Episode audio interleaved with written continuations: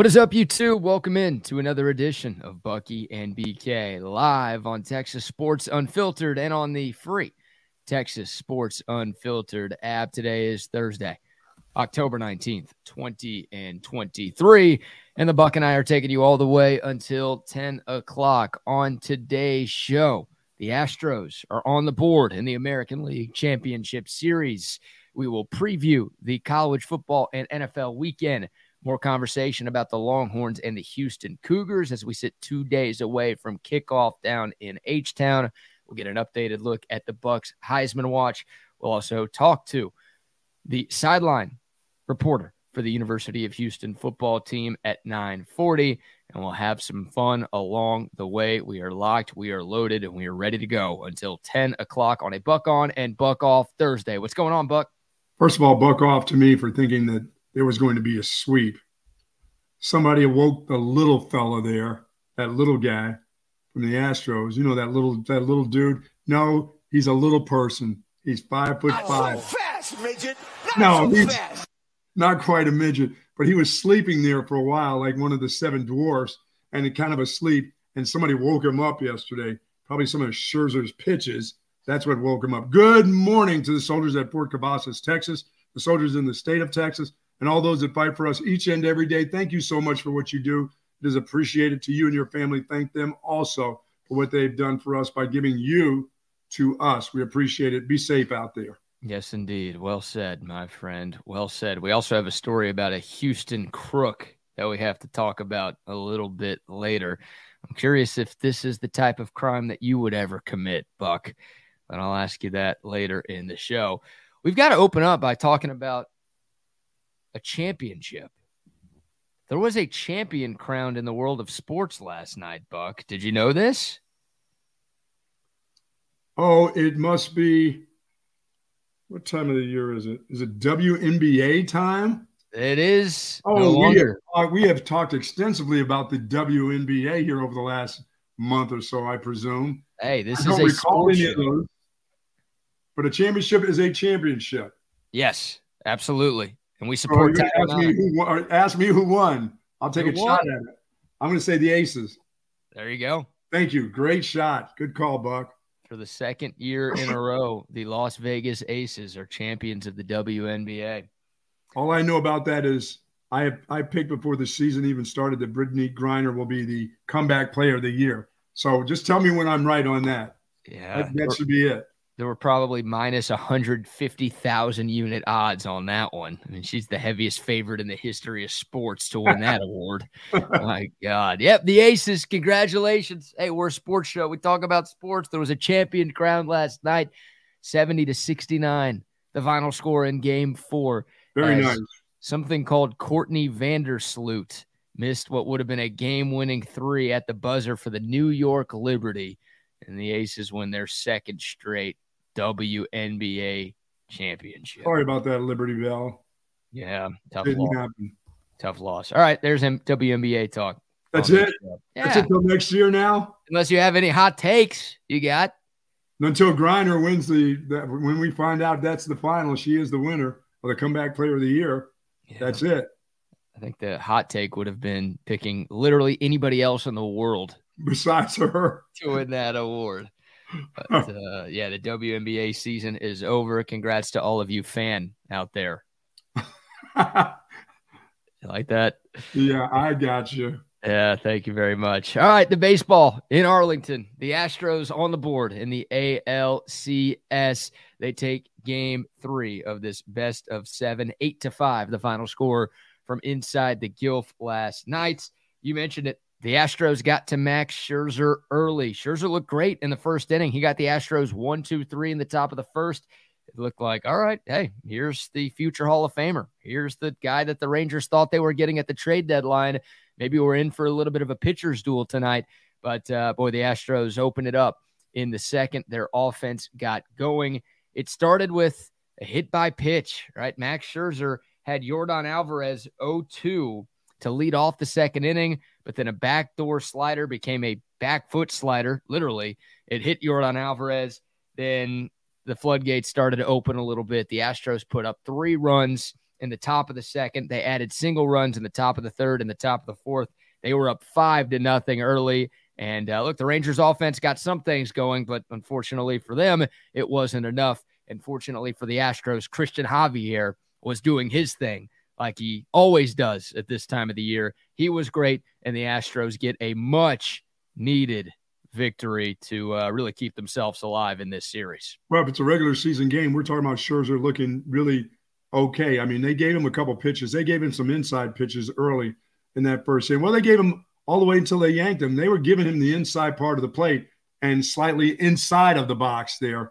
They were giving it. I thought the Astros were getting hosed there a little bit. They're wanting to, get Scherzer in there, and the umps were giving him a lot of inside pitches, but the sliders all of a sudden didn't get the outside corner. It was getting the middle of the plate. And my goodness, the one he threw, he kept the big man off from hitting home runs, but dude still was 2 for 4, right? Yeah. I mean, he hit the ball hard every time, except for the one he got hit in the foot with. Right. Every other time he still hit the ball pretty dadgum hard. He was on it. You're right. He's the best hitter in the postseason I've ever seen. I mean, you're talking about a guy who's dialed in. He's Reggie Jackson dialed in. I mean, he hits the ball hard. I mean, you don't get away with anything, whether it's inside or outside. But, God, if you put it across the plate, it's going somewhere. And most of the times it's out of the park. But he had a couple nice just base hits that were really key in their comeback last night. But I thought after the first inning, BK, I thought we're going to see a really – and although they were giving him the inside, I'm like, he's still kind of – he's painting some of the corners, especially with the slider outside. But that thing started to creep back inside just a little bit, and those guys got right on top of it. And Michael Brantley, what a great catch by him. I mean, he really showed how important he is when he's healthy. Now, he can't hit for crap still. He was, I think, 0 for 5 last night. Mm-hmm. Dude absolutely made a fantastic catch. That looked like a guy who'd been playing out there for quite a while, and a player that was healthy, because he ended up rolling on his shoulder and everything else. That was a great play. That was a much-needed play right there for the Astros. Yeah, I mean, there was some great defense on both sides last night. Seriously. I mean, you talked about Yordan Alvarez, right? He was 2 for 4. He should have been 3 for 4. Oh, yeah. But he got robbed of a home run by Leody Taveras, who made a fantastic play, leaping over the wall in center field to bring one back. I mean, that was maybe the play of the postseason so far. That was spectacular stuff by him. And, yeah, Michael Brantley in a huge spot. The Rangers trying him out to come back late in the game. Adolis Garcia hit one into the left center field gap. If it goes down, it goes for extra bases, and the Rangers get another run. I think at that time it would have cut the deficit to 2. Yes. Yeah, Brantley finding the fountain of youth somehow, some way, getting over there. And, yeah, making that running catch where he did tumble over after the ball hit his mitt. That was a fantastic play as well. Alex Bregman at third had a couple of really nice plays.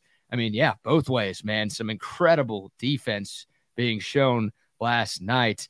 But, yeah, the Astros offense, man, too much. Yeah, they're on top of the ball now. I mean, yeah, as I said, Scherzer got away with a few, but that first inning he pitched, you thought you were going to get the Scherzer that you're looking for. I thought – I didn't know how long he could go. I thought maybe 4 innings if he could pitch the way he did in the first, and they were going to let him have the inside of the plate, he may have lasted, boy, but – damn, that one little silly hit on Alvarez, that pitch on his foot was, wow. That was not great, but what really did Scherzer in that second inning, like the Astros loaded the bases with one out, and they hadn't scored.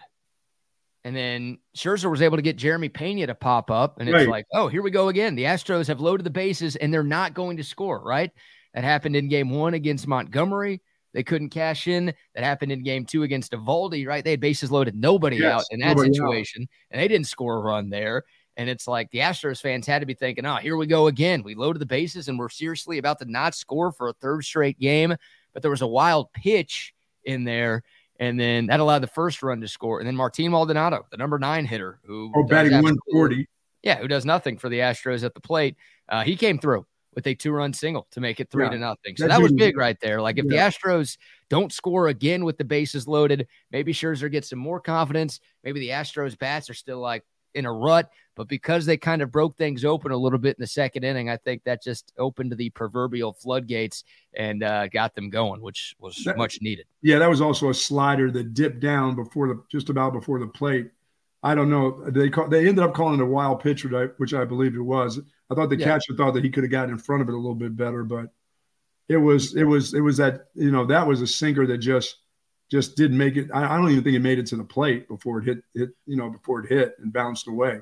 Yeah. And it had spin on it. It spun away all right. Yeah, yeah, it took an unfortunate hop for Jonah Heim. And Scherzer just didn't have his best stuff. Like, the fastball looked pretty good. It did. But the slider, he couldn't locate the slider, which has been his out pitch for his whole career. I mean, that was the pitch that obviously hit Yordan. And I think he only generated 2 swings and misses on, like, 15 sliders that he threw. So, yeah, I mean, it's understandable that he wasn't sharp. It's why I picked the Astros to win last night. I thought they easily had the pitching edge because, you know, Max Scherzer hadn't pitched in 36 days, right? I know he had done some simulated games, but you can't replicate the playoffs against. No, but you would have taken 5 runs anytime. Yeah. Oh, for the Rangers offense? Yes. Yeah. I mean, usually in the playoffs, if you get to 5, that's going to put you in a good position to win. But especially with Christian Javier on the mound. I mean, Christian Javier had a no-hitter through 5 innings last night. Like, that guy was amazing. And believe it or not, because he gave up those 2 runs in the 6th inning on that Josh Young home run, that was the worst postseason start of Christian Javier's career. That's the first time he'd given up any runs in 4 starts in the playoffs. Like, that guy had a terrible regular season. And the Astros gave him a pretty big contract this past offseason, and he went out there and stunk, and everyone's like, oh, did we make a mistake? Should we have given this guy this deal? What's going on here? And then I don't know what it is about Christian Javier, but, man, when October gets here, he just turns into, like, prime Cy Young out there. Oh, yeah. And, I mean, I was worried, like, forget the Rangers winning. There was a time last night where you didn't think they were going to score, did you? I was like, are they about to get a hit?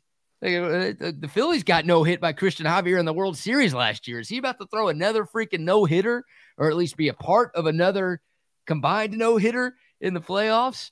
And, yeah, the Rangers were able to put up 2 off of him once again in the 6th inning. But, no, Christian Javier in 4 career postseason starts, I think he's gone 23 innings and given up 2 runs. Like, his ERA last night raised from 0 to 0.87. Yeah, how about these numbers for Javier? 4-0 in 4 playoff starts, 22 innings, 5 hits, 2 runs, 26 strikeouts, and a 0.87 earned run average. That's absurd.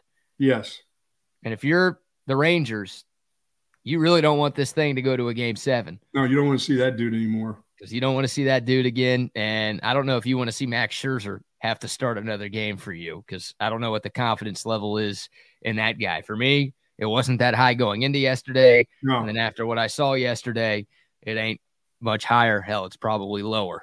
Yeah, because he's not going to get all those inside calls that he got. You're not going to get those. You're not going to have every night that you get those, especially in the playoffs. They're just not going to give them to you. So, and if you don't have that slider working and that baby hits the middle of the plate against this group, look out. Yeah. As I said, Brantley can't hit. I mean, he's forgotten how to hit. So, I mean, he had an RBI double in Game 2. Like, he's been okay in these playoffs. He sucked last night. He was 0-for-5, but he's been far from the worst hitter for the Astros. Like, that's the best news for the Astros is they got 2 of their guys back on track. Now, we'll see with Kyle Tucker. He did have a double. He did walk 3 times, so it was a very productive night at the dish for Kyle Tucker. But Jose Altuve, like, he's back. I mean, yeah, that's scary. The guy hit the homer. He had 2 hits. He also had 2 deep flyouts as well that would have been gone in, I think, more than 10 ballparks.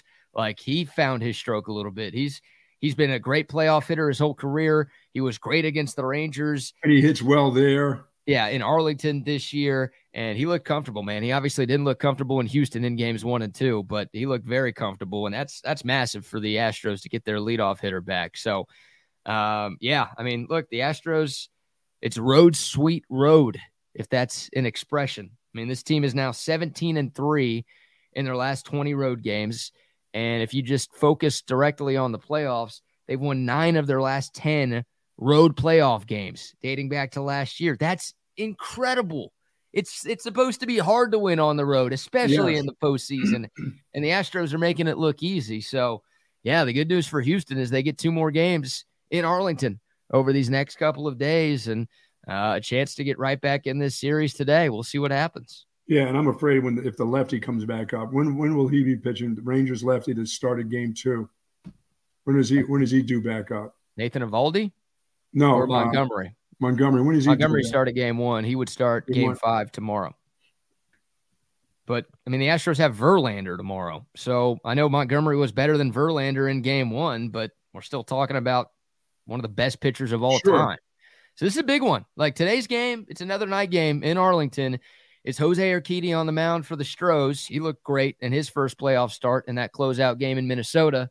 He's going up against Andrew Heaney for the Rangers, and it'll be Heaney and Dunning, kind of a tag team 1-2 punch. Yeah, they'll go with a couple guys tonight, really, won't they? They won't wait long to be snatching starters for the Rangers. Okay. Yeah. I mean, they used up a lot of their bullpen yesterday. They didn't use any of their top bullpen arms in the loss, but it'll be Heaney and Dunning, and the Rangers are hoping those guys combined can get through six, and they can go with their Spores, Chapman, LeClerc combination 7, 8, 9, but we'll see, man. I mean, like, this is a huge, huge game. Obviously, the Rangers, if they can go up 3-1, they've got three chances to just win one game. Right.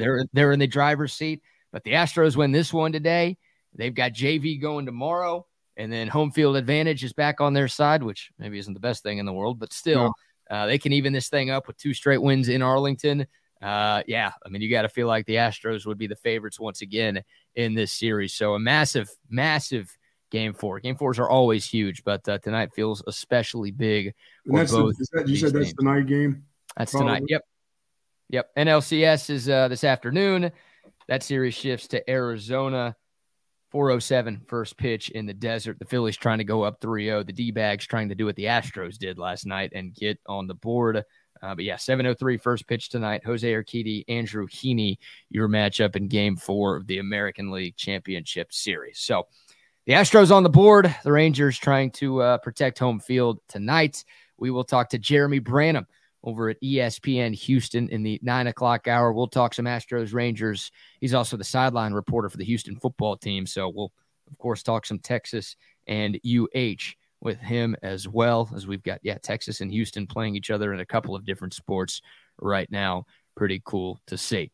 All right, before we shift gears and talk some Texas and Houston football, let's give some love to some of our great sponsors. Buck, I will give you the floor first. How about our good friends at Covert BK for sure? Since 1909, the Covert family, they've been selling cars and trucks in Central Texas, and they do it like nobody else. They've got Covert Ford and Chevy and Hutto. They also have Covert Lincoln and Ford in Austin, of course, and they've got unbelievable cars and trucks that await you out there in BK. And it's a wonderful facility, 42 acres, folks. And their lot is just packed with Buicks, GMCs, Cadillacs, Chryslers, Dodge, Jeep, and Ram, of course. And for more information on how to get in touch and find out about these great sales that they have, these weekly sales, go to covertbcave.com. We love the folks out there. We'll be doing our pregame show there on Saturday. There is no meet and greet. This is not a home game, but the meet and greets over the next couple of weeks, you're going to enjoy the folks that are going to be out there for our Friday meet and greets. But Saturday, we'll be doing the pregame show out there. While you're there, do say hello to Dan Covert. You'll see Mike, the GM. Of course, Stacy, the boss, will be out there. Jerome, the whole gang. And, folks, nobody beats a Covert deal. Not now, not ever. Won't ever happen, for sure. It's impossible. And shout out to our friends at Last Stand Hats. I've got my Last Stand lid on today. We also have ourselves a new merch store. Nice. At laststandhats.com. There's actually a link in the video description below if you're watching on YouTube. But if you're listening on the app, and you forget to click the link or you can't click the link, just go to laststandhats.com and in the search bar, type in Texas Sports Unfiltered and boom, just like that. It will take you to all of our Texas Sports Unfiltered hats. I was wearing one yesterday. Y'all have seen the Buck rock one a couple of times. Y'all have seen a few of our guys rocking the Texas Sports Unfiltered hats. A lot of you people have been asking us about where to get those TSU lids. Well, there's your answer. LastStandHats.com. They've got tons of great hats on site, but if you want to cash in on that Texas Sports Unfiltered gear and help support the channel and help spread the word about what we've got going on, just search Texas Sports Unfiltered right there at LastStandHats.com. And if you are a subscribing Patreon member, you're actually going to get a discount code for 15% off your purchase from Last Stand Hats. How are we doing with those Patreon members? Are they, because man, I'm about, you know, it's getting towards the holiday season. I start pulling stuff out of my bag of tricks, not just out of my bag, but out of my bag of tricks. Things are going to start happening where I'll just call BK and say, here, give this away. That's a, maybe some of those gloves that I use, some of those gardening gloves. Yeah. No. Game-worn gardening gloves? Game-worn. Yeah, how about that? Put your hands where my hands have been. All right, how's that? Nobody wants that. Your hands are always deep inside Mother Earth. Yes, deep inside of Mother Earth. Yes, that's the way to do it. Nobody wants your sweat stains and that shit smell on their hands. That cat crap that's over here. Nobody wants that? No? Okay. No. But, yeah, if you are a subscribing Patreon member, you will have access to incredible giveaways that nobody else will have access to. So, look, you can keep watching and listening as a free member. That's great. We appreciate you, however we can have you. But we want to give back to you people because you're giving so much to us. And we could do that by giving you tons of stuff if you subscribe to our monthly Patreon. The link to that is in the video description below as well. All right, Buck. So this Texas and Houston game coming up on Saturday, the Longhorns 23.5-point favorites now down in H-Town. But I want to play something that Sark said on Monday, and Sark will be available a little bit later today. So we'll have some more cuts from Steve Sarkisian on tomorrow morning's show. But coming out of the bye week, somebody asked Steve Sarkisian where Texas can improve defensively going into the second half of the season. And here was his answer. And then I kind of want to debate why this is going to be interesting against Houston this weekend. I think defensively, you know, we've played really good football on the defensive side of the ball. But naturally, as I look at ourselves defensively, an area where I know we can improve is we've got to take the ball off of people more, and we've got to attempt to take the ball off of people more. You know, we've created some interceptions, but we really haven't knocked the ball off of people and created turnovers. And I know we're more than capable of doing it, but sometimes it's like anything. Things can get lost throughout the season, and we're trying to defend the run and defend the pass and all the different things. But we have got to continually, as a staff, emphasize getting the ball off of our opponents. So that for sure is something there.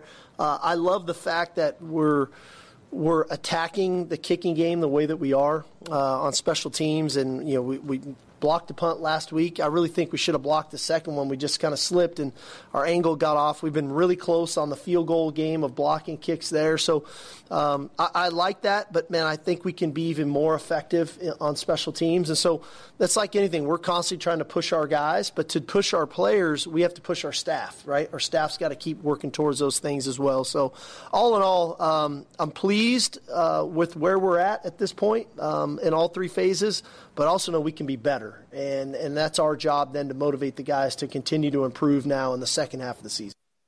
You know, it's harder when he talks about the special teams. You know, he'd like to get things happening in the special teams, but the special teams generally is somebody else's mistake. You know what I mean? A muff punt. You know what I mean? It's not that many where you get, you know, collisions that make the guy drop the ball. It's generally the screw up of the other team in special teams. Guy missed the block where the guy, you know, every once in a while, yes, you'll out scheme somebody on a block punt. You know what I mean? Things like that, BK. But generally, it's the other team that makes the mistake on the special teams. Now, when it comes to hitting guys hard, when it comes to tackling and jarring the ball loose and you getting the ball and making the quarterback fumble and things like that, you know, Dylan Gabriel out there in space shaking and baking guys. The next guy who gets a chance to hit him needs to be stripping the ball away from him. He's not a running back. He's not used to all that. That's what he's talking about. This team last year, you know, with all the pressures that they had, they didn't get a lot of turnovers last year. But for some reason, I thought they hit harder than they do this year. And I've played against teams. You know, when I say hit harder, it's like the Alabama teams. When they come and they tackle you, guys at running back, oh, the ball got fumbled. I mean, you just got hit hard. I mean, the ball got coughed up. A receiver catches it. Somebody in the secondary makes a hit. He coughed it up. They don't seem to hit. They're not hitting as hard. You know, they're making tackles. They're making plays. They're still one of the best defenses in the country. They just don't get the turnovers. It's not like they're hitting to jar the ball loose. He wants more balls getting jarred loose, whether it's receivers, quarterbacks, or running backs carrying the ball. He wants harder hits. They don't seem to hit as hard. That doesn't mean they're not a good tackling team. They're just not a hard-hitting team. they're in the right places. I think they've done a fine job this year. So I'm not against that, but I know what he's looking for on the hits. You know, or he's looking for the second guy to come in there and make the strip, you know? You think they hit harder last year than they do this year? I did. I thought there was a harder hitting team last year. Interesting. You know? But I mean, I don't see those hard hits. But that doesn't mean they're a poor tackling team. It doesn't mean they're not in the right spots. He wants the hits to count. I mean, really count. That ball just came loose.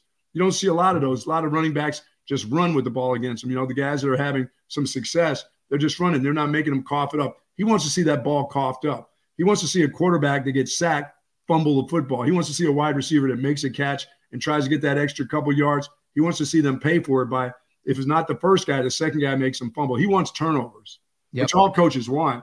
But you know what they want more than anything? Good tackling. Yep. Well, you know, Texas through the first five games was a great tackling team, but not so much against Oklahoma, right? I mean, right.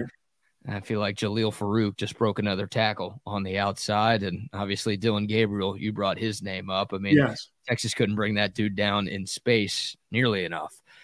You're right. And Sark talked about it, and most coaches talk about it. You want takeaways. Those are game-changing plays. Here's why I think this is interesting. Houston is second in the country in turnovers. They've only turned the ball over three times this year, Buck, in six games. And those three turnovers are three Donovan Smith interceptions. Houston has not lost a single fumble this season. And they're not that good, right? They're 3-3. They've got a loss to Rice mixed in there. And they're 1-2 in league play, and their only win came on that miracle Hail Mary last week against West Virginia. They have not fumbled. At least they've not lost a fumble one time this year, and they've only turned it over three times. So it would tell me something if Texas is able to create a couple of takeaways this season, because that's like the one thing Houston has done really well this year. That's protect the football. If Texas is able to do what Sark's talking about and to do what you're talking about, jar the ball loose a couple of times, force a fumble, and recover a fumble. That'd be the first time that's happened against Houston this year. If they're able to force an interception or two from Donovan Smith, like, that'd be a big step in the right direction. And for me, that wouldn't be, it's Houston, it doesn't matter, you should be able to force takeaways against them. No, that would be, hey, maybe this is a sign of things to come over the last half of the season. Yeah, I mean, you got to refocus some of your goals and what you need to do in order to continue to win. And for the Texas Longhorns, it's create turnovers. That's what they need to do. Oh, they're not a bad tackling team. They're in the position to make the tackles and bring a guy to the ground. Now they have to cause them to cough that baby up. That's what the head coach is looking for. He wants the ball going the other way. If there is a hit, he wants that second guy going in there and getting the football. But what he doesn't want to give up is guys trying to make hits with their heads down and missing tackles, because you don't want to become all of a sudden that team that, oh, no, there's a tackling epidemic again, you know, here at the University of Texas. You don't want that. You want what you've been doing, but you're asking for just a little bit more when it comes to making the guys turn the ball over. I would prefer a really good tackling team than worrying about turnovers. I know that's the next phase in it, but I don't want my guys all of a sudden trying to make these massive hits where, oh, hell, he missed them. Now the guy's going down the field for another 20 or going for a touchdown. Most coaches will go step by step. First step is let's make the tackle. Yeah. And this team is really good at that. So if it happens, that's great. If it doesn't and you're making solid tackles and nobody's getting any more extra yards, that's fine too. It's just another phase in what he's looking for. Yeah. But everybody starts the year out. You know, they'll look at their stats, like you said. They'll look at a team like Houston. They don't turn the ball over. So on the other side, they're going to go, we're going to force turnovers in this game. You know, and that's all a part of practice. That's a part of how you tackle, how you strip the second guy. You don't just do – that's not just a thought in your mind. You have to start practicing that stuff. And, you know, they had 2 weeks now, so maybe that's what they're getting in on a running back. If he does carry it, we're going to force him to fumble. If that big, tall quarterback's sitting in the pocket, we're not just going back there to sack him. We're going there to strip sack him. Yeah, it shouldn't be an either-or situation, right? Like, you should be able to hit hard and wrap up and make the tackle. Like, sure. I'm with you. I don't want to just be going Madden hit stick and just lowering the shoulder on everybody, but not wrapping up to where the guy is able to break the tackle and just run for another 20 yards. But I'll take one or the other, and that's fine with me.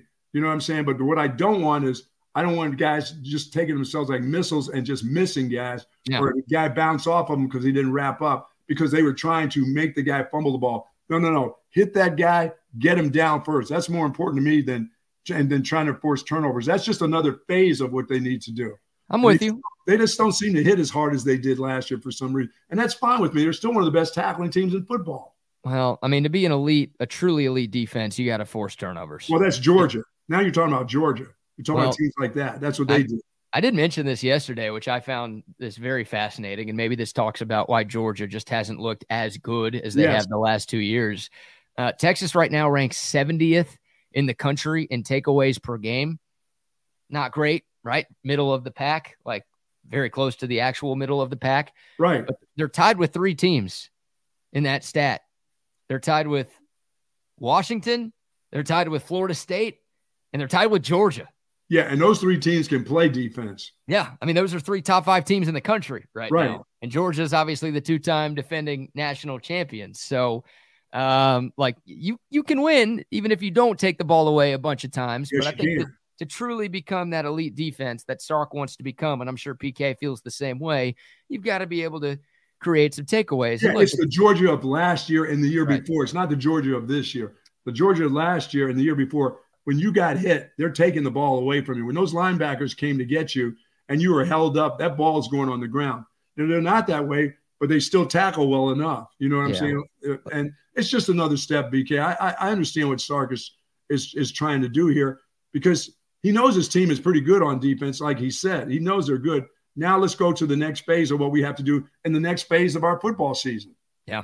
Let's force some turnovers. And that's realistic, and that should be the goal, right? Sure, like, I agree. This is where this program is at right now. They should be trying to have elite everything. Yes. And, you talk about complementary football, right? Like complementary football, the defense creates short fields for the offense by getting takeaways. You're right. That's what you want. This offense still isn't as consistent as we would like for it to be. Obviously, the red zone is the biggest problem with that side of the ball right now. That's well documented, but it's not like this offense is perfect and they can just drive 75, 80 yards at will whenever they want to. Like, if you can help them out with some shorter fields, I think that would go a long way into making Texas look like a legit CFP team once again. Well, look at this football team offensively in the run game. They have one of the best runners in the country. They don't drop the ball. They don't put it on the ground. I mean, you can, for as much as they do run the ball, and we'd like for them to run even more, they take care of the football. Their running backs take care of the football. They really do. Their wide receivers, they take care of the football. And that's a huge plus when you're doing the things that they do offensively, especially in the running game. When you got one of the nation's leaders and you're turning around and handing it off to him, and that guy's taking care of the ball, that makes you feel really, really good as an offensive play caller. It just does. And the same thing with the wide receivers. Those guys don't cough the ball up. And as I said, special teams is special teams. Generally, special teams is the mistake somebody else makes. It's not you being great at coaching. Now, as I said, every once in a while, what you do scheme them up on punt blocks. You look for the weak link on the punt team for other teams. That's how these guys block these punts. Somebody makes a mistake, then they make a mistake and get away with it against teams that aren't that great, but they're getting away with it. They've got a weak link on that punt block, on that punt protection team, and you go after that, and you practice that over and over and over, and you look at the film over and over again. The same guy makes the bad footwork who's supposed to be blocking on the outside, or there's not a strong guy inside. You take advantage of those guys. You know what I'm saying? You go after those guys. But that's generally not – it's you scheming it up, but it also is their weak link. You don't see it on guys that return punts and stuff.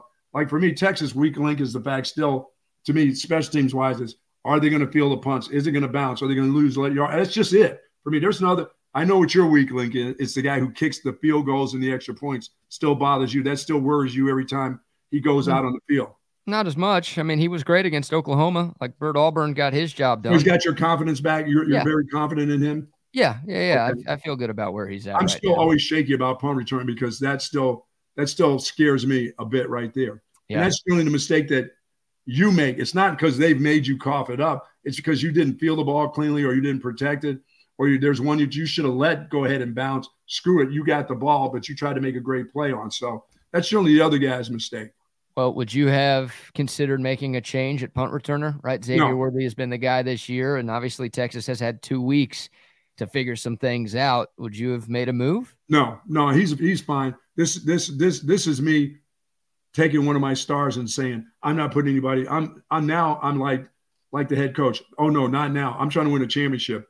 I'm not doing that. That's like when they put the freshman running back in the game in the third and fourth quarter, and it's a tight football game. And just to think you're giving him a blow, or I trust in this guy. No, I'm not having anybody's trust there. That's when I leave guys like Ricky Williams. And sorry, Wayne McGarity, you can't come in right now. I'm going to leave Ricky in the football game.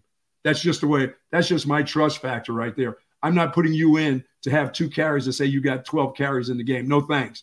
I'm not looking for stats here. I'm trying to win a football game right now. And that guy has more of a chance of taking a ball the distance than you do. That's my trust in me knowing my players right there. You know, I just don't do that. But this team seems to, you know, I want to give this young guy a couple snaps. There's now for me, there's other teams that we can play against that aren't as good as an Oklahoma. Like, yeah, this week. Yeah, thank you very much. You want to do that this week? You want to bring in C.J. Baxter and bring him in for a series or 2? Okay. That's fine against Houston, but let's do it early. Let's not be if you're in a battle in the third and fourth quarter, no thank you. I want to give Jonathan Brooks as many carries because that guy has a history now. Now, this is not something that just casually happens. He has a history now of breaking off, you know, a 25-yard or a 20 or more yard for a touchdown. So give him as many opportunities as you can give him. Agreed. I mean, he might be the favorite to win the Doak Walker Award right now. He's the best running back in college football. Like, right. Give that guy the rock. He's got more total yards through 6 weeks than Bijan had through 6 weeks last year. Yeah, and you underused that guy last year, one of the best players in the country, you know, a first-round draft pick at running back. So don't do it again. Don't find yourself in that position where you say, man, if I would have given that guy 8 more carries, that'll be on you if you just if you look in the mirror and you're the play caller, the head coach, and at the end of the game, if I would have only given him another 8 carries. You can't get to that part. Well, this is rich coming from you. As our guy CB says, you robbed Ricky Williams of 1,000 yards his freshman year because you wanted to play some other jabronis. How can that be possible? I'm trying to win the game. Did we win the game? We won the football game. We beat Texas A&M, a rivalry game that, dude, if I'm doing the wrong things there, then so be it. But most of that time, I did the right things. And 10 yards, all you had to do is tell me that's what he needed. I'd have got him 10 yards. I texted you, man. You didn't text me. What I texted you as like a 3-year-old living in Kansas City. I texted you. No. If that would have come down, just a simple tap on the shoulder, believe me, I would have told Mackovic. I would have just said it to him. Or I would have been right in his ear. Ricky needs 10 yards. All I needed was a message. I didn't get a message from God. I didn't get a message from the SID. I didn't get a message from any of the players. No, you didn't say. I didn't get that phone call. I didn't have my phone. I don't have my phone on the sideline with me. You think that fake mom, Sandra Bullock, called you? She's trying to tell you to run the dang ball with Rick. Ricky's mom didn't call me. Nobody called. Hey, if I'd have known that, all I needed was a simple tap. I didn't need, you know, somebody could have tapped me out if they would have had to. Oh, fuck, he needs 10 yards. Oh, really? Okay, I'll get him 10 yards. I'll go tell the head coach, let's get that done.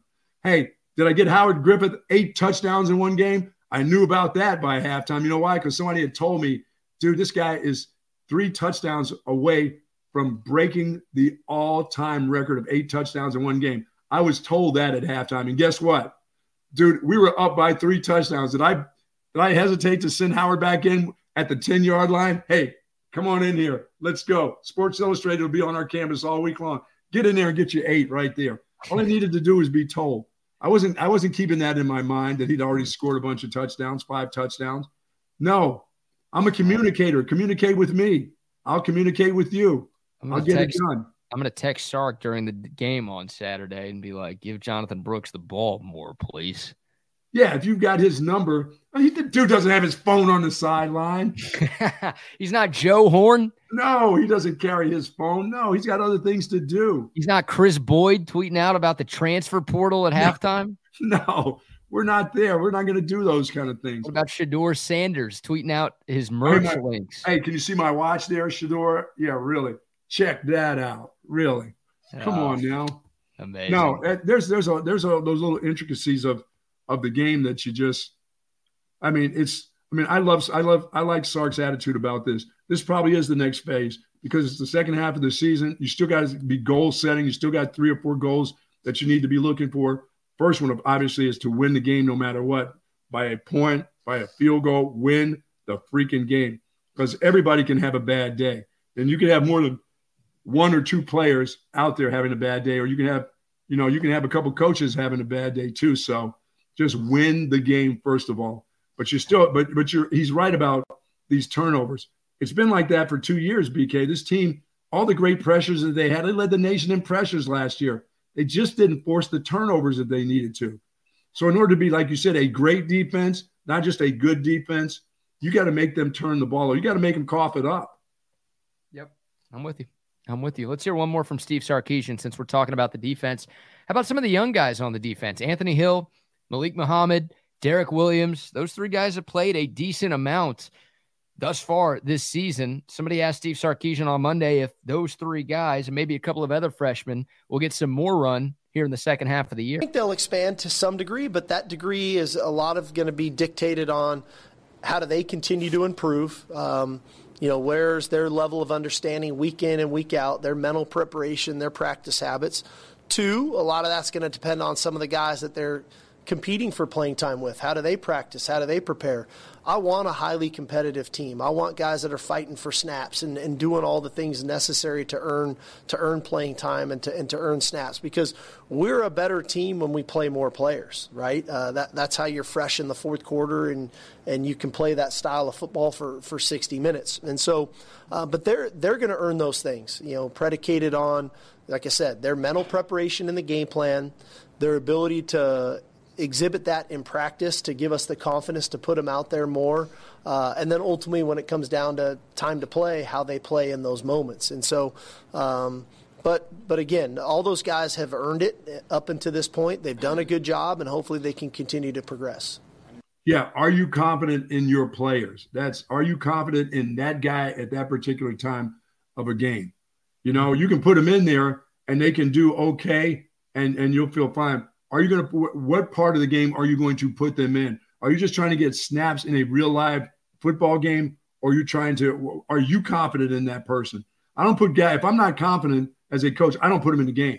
I don't care what particular time of the game is. Oh no, we're up by this.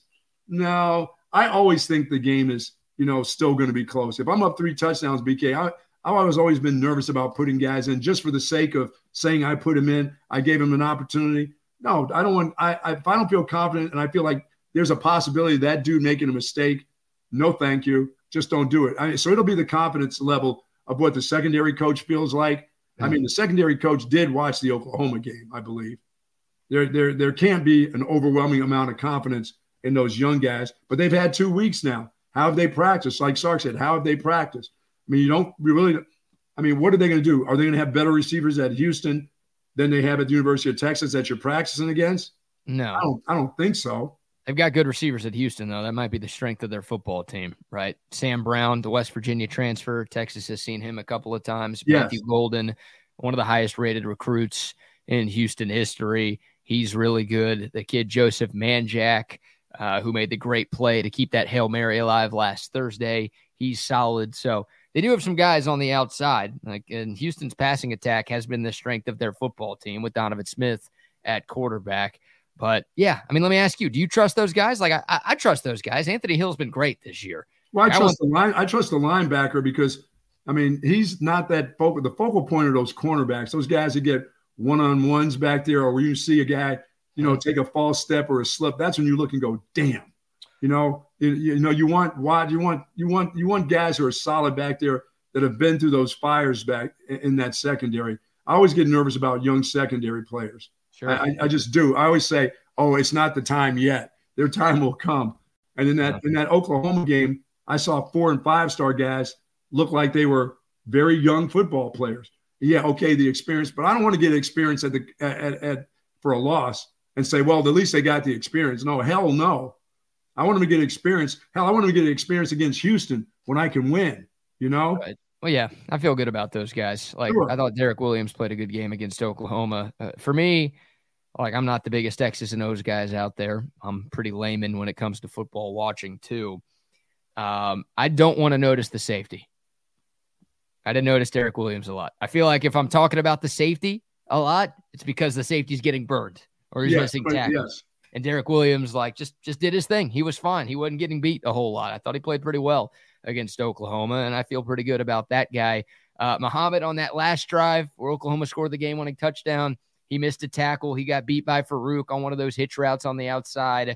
Didn't make the tackle, allowed Farouk to pick up 15 extra yards. Yeah, they weren't good in space. Yeah. But yeah, for the most part, like Muhammad, I think, has had a very good freshman year. Look, I'd rather have Ryan Watts out there. Yes, like, you would. I hope Ryan Watts plays, and I'm sure we'll get an update from Sark today about Ryan Watts' status for Saturday against But if you're going to give a guy a chance, this is the game you give these young guys some opportunities. I mean, I don't think this has anything to do with Houston. I think, like, these guys might be the best players at their position right now. Like, I don't think this is, oh, you're 23.5-point favorites. You can play these freshmen early against Houston because they suck. Like, there are some guys on this team where, like play them. Like, C.J. Baxter. Like, Jonathan Brooks is the best running back on the team, but you should be able to play C.J. Baxter a decent amount because it's Houston. But for me, like, Anthony Hill might be your best option. They're coming off the edge, or maybe as a spy for Donovan Smith, because we saw him do that really well. I'm expecting to see another quarterback get in the game this week. In the fourth quarter, you want to see Malik Murphy? I'd love to see him at the end of the third or fourth quarter. I'd like to see whoever the backup quarterback is. I'd like to see them get an opportunity in this particular football game, and they should. Yeah, I agree. I'd love to see that. Like we saw it in Waco, right? Yeah. Texas took care of their business as a big road favorite against Baylor. You got to see a lot of the second and third teamers play at the end, including Malik Murphy. That's the hope. Like, do the same thing this weekend and get Malik Murphy some in-game reps just in case something happens to Quinn Ewers. Like, I've got some faith in Malik Murphy, but I'd have more faith in him if he actually got to play more in games. Right. Like, practice reports are one thing. Spring games are another thing, but in-game experience, you can't replicate that. Yeah, so. And that's why I think about these secondary guys. I mean, you hear about them in spring games, you hear about them in practice, in the summertime, but there are still those little things that as a secondary safety or cornerback, false steps, some things that you see when you look at it in a game and you go, kind of young. They're going to make these, but say, hell, the veteran guys make those false steps. They make mistakes too. It's not like the freshmen are the only guys. It's not like we have all Americans sitting in their secondary.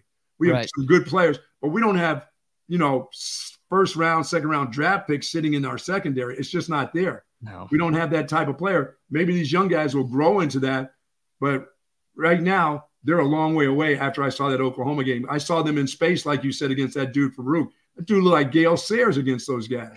Yeah, he was having them cross their feet up and everything else. Every time he caught it, it was like, what's going to happen now? It's not just the fact you caught it. It's the fact that how do you bring this dude down? How many of you is it going to take? Because a single guy never did it. Yeah, that's the missed tackles, right? They were very good tackling, very good at tacklings of the first five games, but not so much against Oklahoma. But yeah, Oklahoma knew that. They knew once they knew what that lineup was going to be. They understood that through. I mean, they see that guy at practice shaking up veteran players for them. And although they may not be that great, they know when there's a good player catching the ball and running with it. They know that for sure. Well, to your earlier point, there's no Aaron Ross on this team. There's no Nathan Vasher. There's no Rod B. Like, they don't have that yet. So maybe these guys will develop into that. But, you don't have, like, the elitist of the elite secondary talent. The secondary is in a better spot than it has been in most years over the last 12 to 15. But, Ryan Watts is maybe your best guy back there. Jahdae Barron's been great too. I don't want to sleep on those guys. But that guy's been fantastic. Those guys are like day 2, day 3 picks in the NFL draft. You don't have like that just game-changing, all-American caliber player, the Jim Thorpe Award finalist. No. Like you don't have one of those guys right now. So you got to work with what you've got. I still think Texas' secondary is fine, and I think they'll look okay this weekend, but. There's room for improvement there. And for the running back position, yes, this is the game that you get a couple running backs in there to give your star a break. But, dude, it's not a third or fourth quarter deal in a ball game where you're up just 2 touchdowns. No, you give him another opportunity to break a long one. He's that guy. If you're up by two, I disagree with you. If you're up by 2 touchdowns, you can put Baxter in. If you're tied, then you leave Jonathan Brooks in.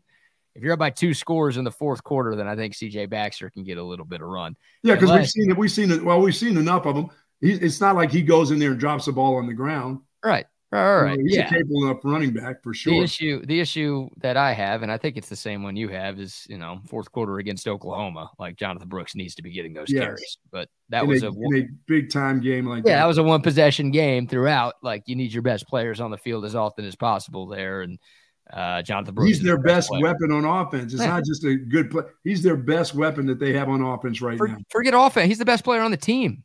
Like it's him or the punter. right now, I think. Punter's been good. Ryan Sanborn. It's because you've been on that other kicker so hard. You got to give the punter. Punter's been great. Hey, he's not Michael Dixon or anything, but he's been great. He's pretty good. Oh, man. Hey, as our guy Ruse Goofy Growing, well, that's tough to say. Ruse Goofy Growing, who's always in here. Appreciate you, Ruse. As he says, smash the like button. If you're in here, give us the thumbs up. Really helps the channel grow. We're getting closer and closer to 6,000 subscribers. I think we're algorithm-wise. I mean, I haven't felt the algorithms in me lately. Never good enough. YouTube hates me. I don't know what it is. Okay, well, let's start to punch that a little bit with the algorithms, because I'll let you know this. Next week it's going to rain, probably next Wednesday. No, not probably. Next Wednesday there'll be rain. There will be precipitation around our area. So you're putting in the call. Yeah, the call is in. My bag has already indicated to me it will rain next Wednesday. So how does this work for you? Like, your back starts to tingle, and then what? You go to weatherchannel.com and see what they say, and then you just combine. I don't trust in what they say. They're talking about rain like all of next week. They're starting it off like Monday and Tuesday. The possibilities. I'm not giving you possibilities. I'm telling you it's going to rain on Wednesday. Okay. But remember, I still have a 24-hour, there's still that 24-hour window for me. Yep. So you get what, Tuesday and Thursday? Thank you very much. Jeez. That only seems fair. Still better than 90% of those people. You know, it's funny because I'm looking at my weather app right now, and it says it's going to rain on Tuesday and Thursday. So that's why you're calling Wednesday. So you get credit for both. I don't look at those apps. You know what I'm saying? I look at the apps like ours that work. You're looking at the apps that other radio stations, they have them, but they don't work. You know what I'm saying? It really is. It's like looking at a radio station app right now, dude. It's not like when the tree falls in the woods and nobody's in the woods. Did the tree really fall? Did the app really work when you can't hear the station? What's the difference? No. You talk about possibility of rain. There's a possibility of some bullshit the next couple of days. 94 tomorrow and 93 on Saturday. I don't control heat. I don't do heat. I only do rain. I don't do cold. I'll give you my prediction of when winter will come, unlike the one that you've been throwing out here from, I don't know, people that have been doing this forever. So I don't know if they're part of the Farmer's Almanac. It's almost time for me to gather the Farmer's Almanac for 2024, as a matter of fact. You know, our guy Rodney's a believer in the Farmer's Almanac, too. Of course he is. Well, yes, he's a damn farmer. He should be. Yeah, it's our guy Rodney who's watching today. Swamp ass out at Coda. Yeah, thankfully, Monday the high's only 87. So on race day, I guess it will be a little cooler. But obviously, there are a ton of people out there Friday, a ton of people out there Saturday. Well, it's going to be warm on Saturday. I got to get out there. I got to go to syntextickets.com and scoop me some F1 tickets. If you're looking for some F1 tickets, syntextickets.com. If you're trying to go to the Texas-Houston game in H-Town, SentexTickets.com. If you're trying to go to Rangers Astros, you know what it is. SentexTickets.com. They've got all the tickets to all the events all year round. Well, Shelby's telling me, hey, if you're making plans, and you should have been making plans about the Super Bowl, he goes, give him a buzz at Sentex. Now, those ain't cheap, but he's going to have them, let me tell you. Yep, he's the best. The whole team over there at Sentex Tickets doing great work. And speaking of Coda, shout out to Coda, the Coda text line, 512-222-9328. We get a good morning, gentlemen. Kelsey Plum is hot. Do you know who that is, Buck? I do not. She's a WNBA player on the now two-time defending champion Las Vegas Aces. Really? I watched a Kelsey Plum game. You did not watch last night. You didn't watch that last night. Of course I did. A champion was crowned.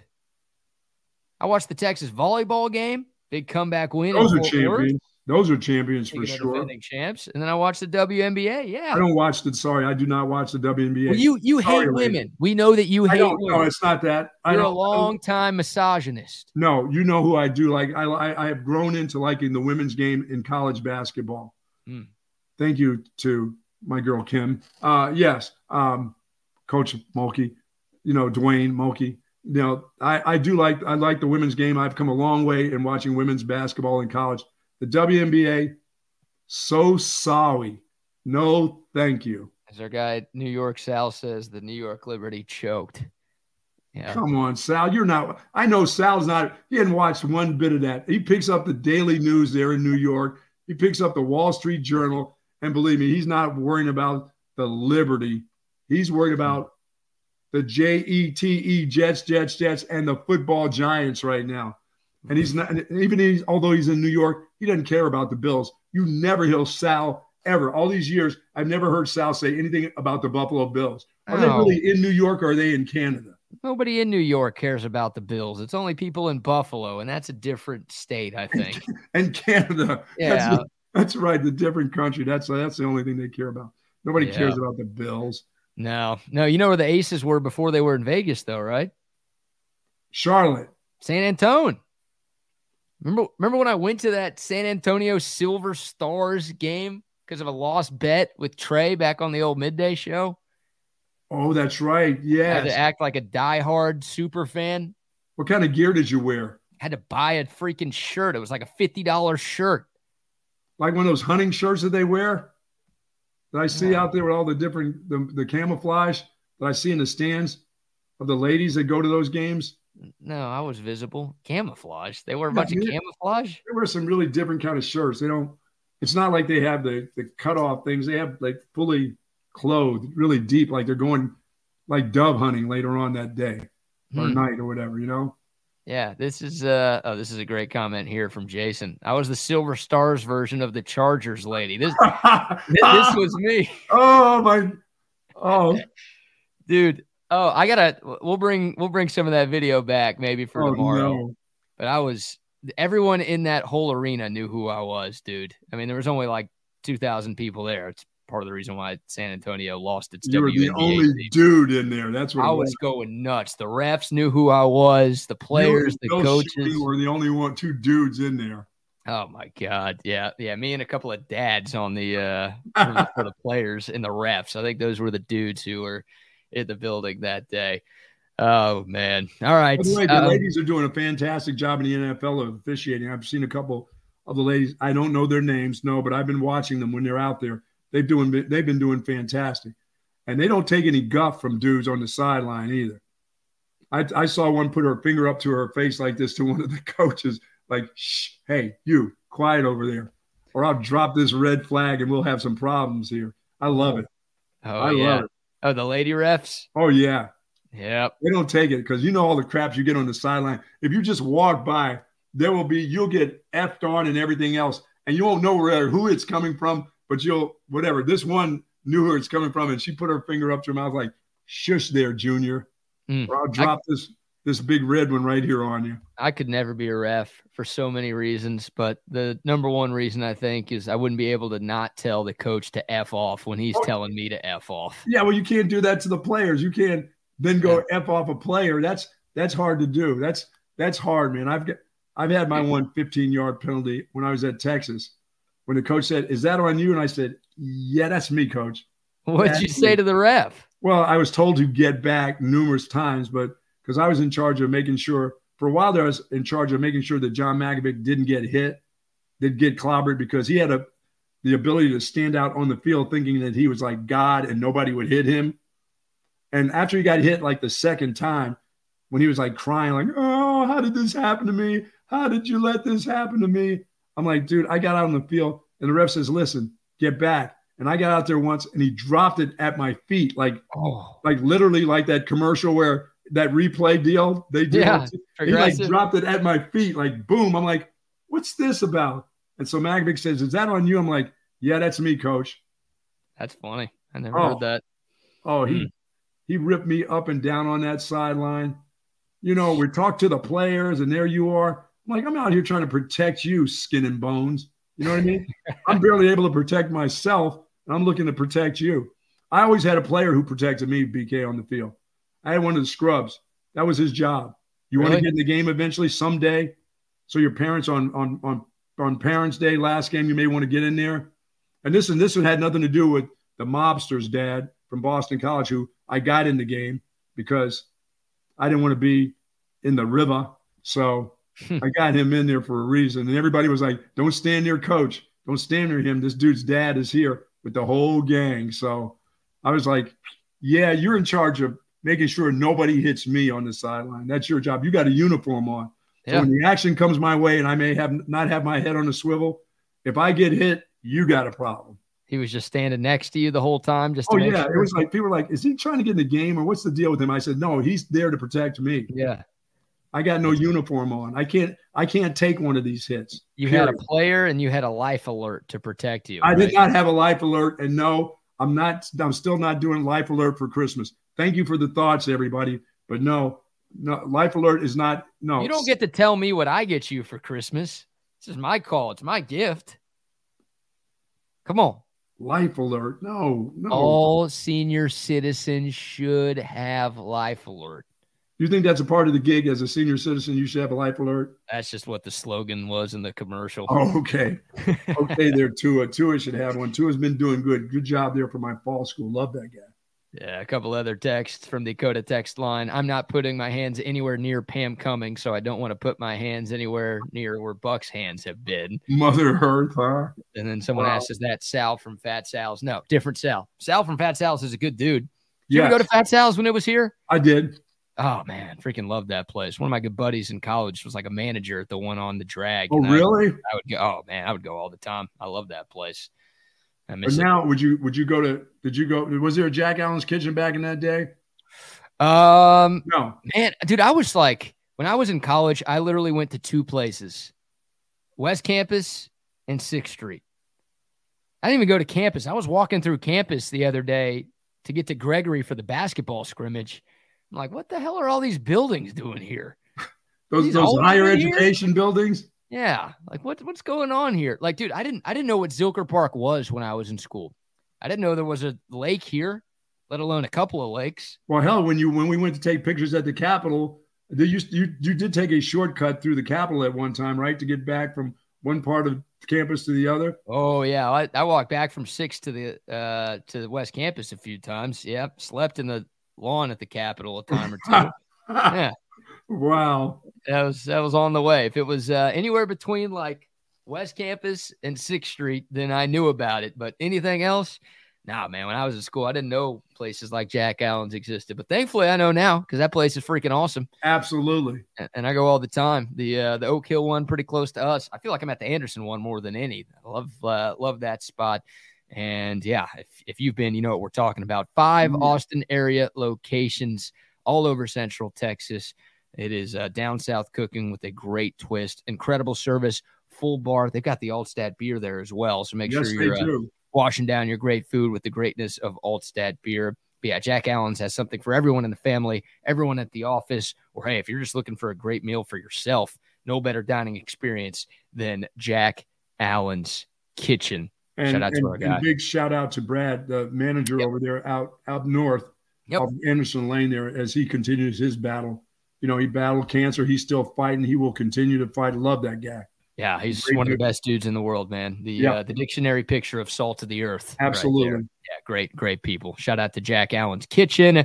And also a shout out. Let's get a recorded spot here for our guy Tom McKay in audio visual consultations. Hi, this is Tom McKay with Audiovisual Consultations. Scientific data proves it. Size does matter. The bigger and wider your television is, the better. Football season is here, and the time is now to get your entire audio-video experience tuned up and ready. New flat screens, projection video, Dolby True HD Surround, all the goodies at great prices and followed up with great service. So call us at 255-8678. That's 255-8678, or on the web at avconsultations.com.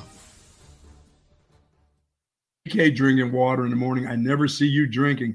She said, if that dude takes a drink, you need to take 2 drinks. Come on. I said, back in the day, if that dude took one shot, I'd take 4 shots and be gone. But she said, well, try that with water. Try 4 shots, you know. I love water, man. You hate it, and I love it. I don't like water. Yep, I know it's 90% of my body, but just wring it out of me and let's start all over without the water. See what I'm like, you know. You see what you're like. You'd be dead. What do you mean? Come on, man. Just pour some over my head like a chia pet and see if it grows. That's all. Oh, God. Yeah, outside of Altstadt and Olipop, man, water. That's it. Those are the 3 things that I'm drinking these days. Shout out to AV Consultations, too. Of course, hockey season is back. Football season, baseball season, basketball's right around the corner. It's all here, which means you need to make the call to AV Consultations. Buck, let's do your Heisman watch, shall we? It is Thursday. Yeah. We do this every Thursday. The Buck gives his updated Heisman rankings, and then we compare them to the Vegas odds for the Heisman Trophy. So I'll go to you first, my friend. What's your Heisman watch looking like this week? Let's start off with the number one guy, Michael Penix Jr. No doubt about it. There's no doubt about it after last week's game and what happened to Caleb Williams, although Caleb Williams is my number two now. He only drops from number one to number two. That's how good I think he is. Even if he has a bad night, he still is on everybody's list, I would think. Number three, little J.J. McCarthy from my sleeper team. That's right. Michigan, not the Wolverines. I'm picking that. Still my sleeper, still doing well. And that guy's playing well, too, this year. I mean, he's not going to have these crazy numbers, but he's got really good numbers. He's undefeated, and we'll see as they move along. Number four for me, I am going to have to put Dylan Gabriel as my number four guy for the Heisman watch right now from Oklahoma and that performance he had 2 weeks ago.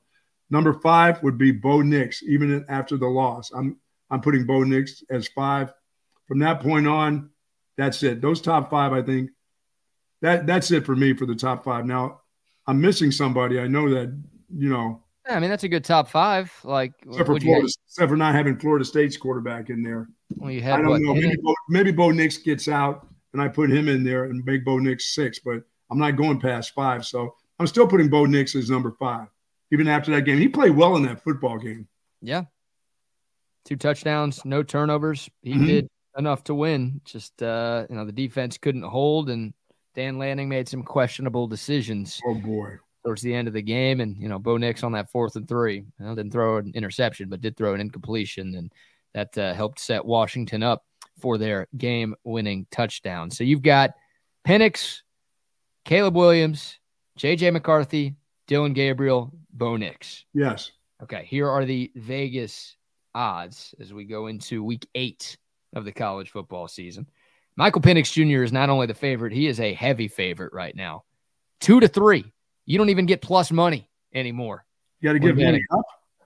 Yep, you got to give money up to bet on Michael Penix Jr. right now. The combination of his performance in that win over Oregon and Caleb Williams' performance in his loss at Notre Dame caused a pretty big shift at the top of the Heisman odds. So Michael Penix Jr., number one. Jordan Travis. Yes.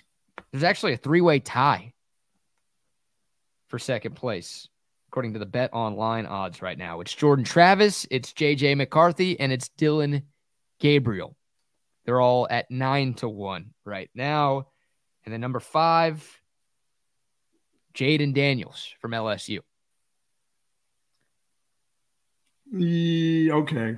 Right after that is Drake May at North Carolina. Mac Brown's team still undefeated. Drake May wasn't putting up great numbers in the first month of the year, but has turned it on over the last couple of weeks. And then Bo Nix, the aforementioned Bo Nix, is sitting there at number 7. Caleb Williams falling all the way to 8 after last week. He went from, in some places, the favorite. There were a couple of sports books that had Penix as the favorite before last weekend, sure, but still, some had Caleb Williams as the number one guy. He went from there to number 8, at least on Bet Online. So, man, I'm seeing 33 to 1 for Caleb Williams right now. Is that a bad bet? I don't think so. I mean, does he have how many monster games does he have left? 1 or 2?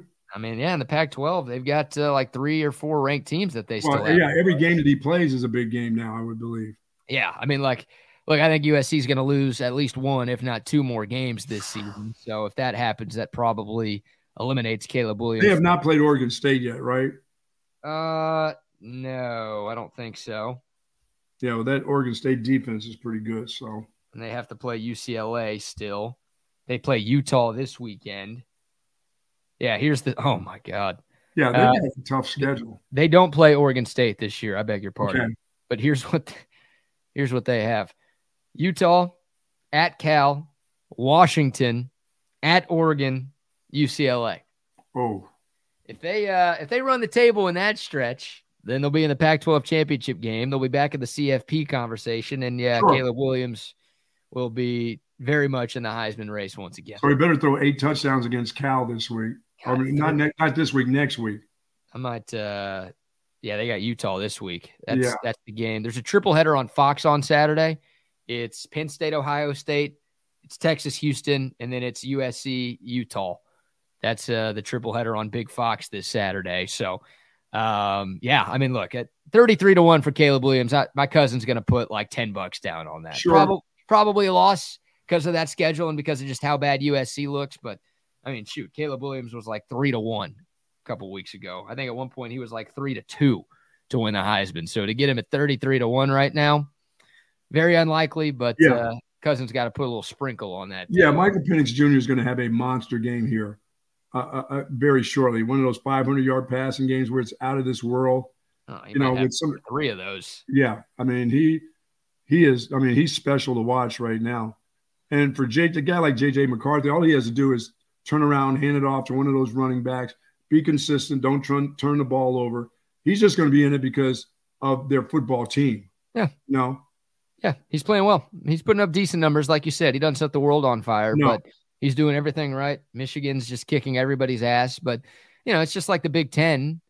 Like J.J. McCarthy's Heisman status is going to come down to how he plays in the two big games. Right. They've got Penn State. They've got Ohio State. So they got Michigan State this weekend. That's not really a big game. It is a rivalry game, of course, but Michigan State sucks. So I assume McCarthy's going to look pretty good and Michigan's going to keep rolling this weekend. Yeah, but how does he look in the two big ones? And you'll know more about it than I will because I haven't really looked that closely at Ohio State. It's a huge game this weekend. But is Ohio State's new quarterback okay? I mean, is he still kind of learning the ropes or are they just so talented around him? I know they've got the great running game. They've got, they've got two fantastic wide receivers. Does he just have to throw the ball in that area, or is he a pretty talented kid playing? He's turned into a pretty talented kid. I mean, he looked great against Purdue last week. Now, Purdue sucks. Sorry, Hudson Card. But, no, he's gotten better. Like, early in the year, it was just like they were finding their way a little bit, and the run game was good, and the defense was good, and that was kind of carrying them. But he's up this play. I mean, he's not – like, we just gave you the Heisman odds. He's not playing well enough to be in that conversation. Usually an Ohio State quarterback is in the mix for that award, and McCord's not at that level right now, but he's gotten better, and he's not like a liability out there or anything. This will obviously be a good test. I mean, this is the best defense he's had to play. Notre Dame's defense was great. Ohio State won that game on a last-second touchdown, but they didn't do a ton offensively in South Bend. So we'll see. We'll learn a little bit more about Kyle McCord this Saturday in that game against the Nittany Lions, but he's been fine. And the Nittany Lions quarterback is just – he's going to be really fantastic. He's a little bit above water right now. They've just got talent. They've got a talented offensive line. They've got running backs. They got wide receivers. But people in Pennsylvania, they just don't like James Franklin, and they don't like the offense run by former Texas Longhorn.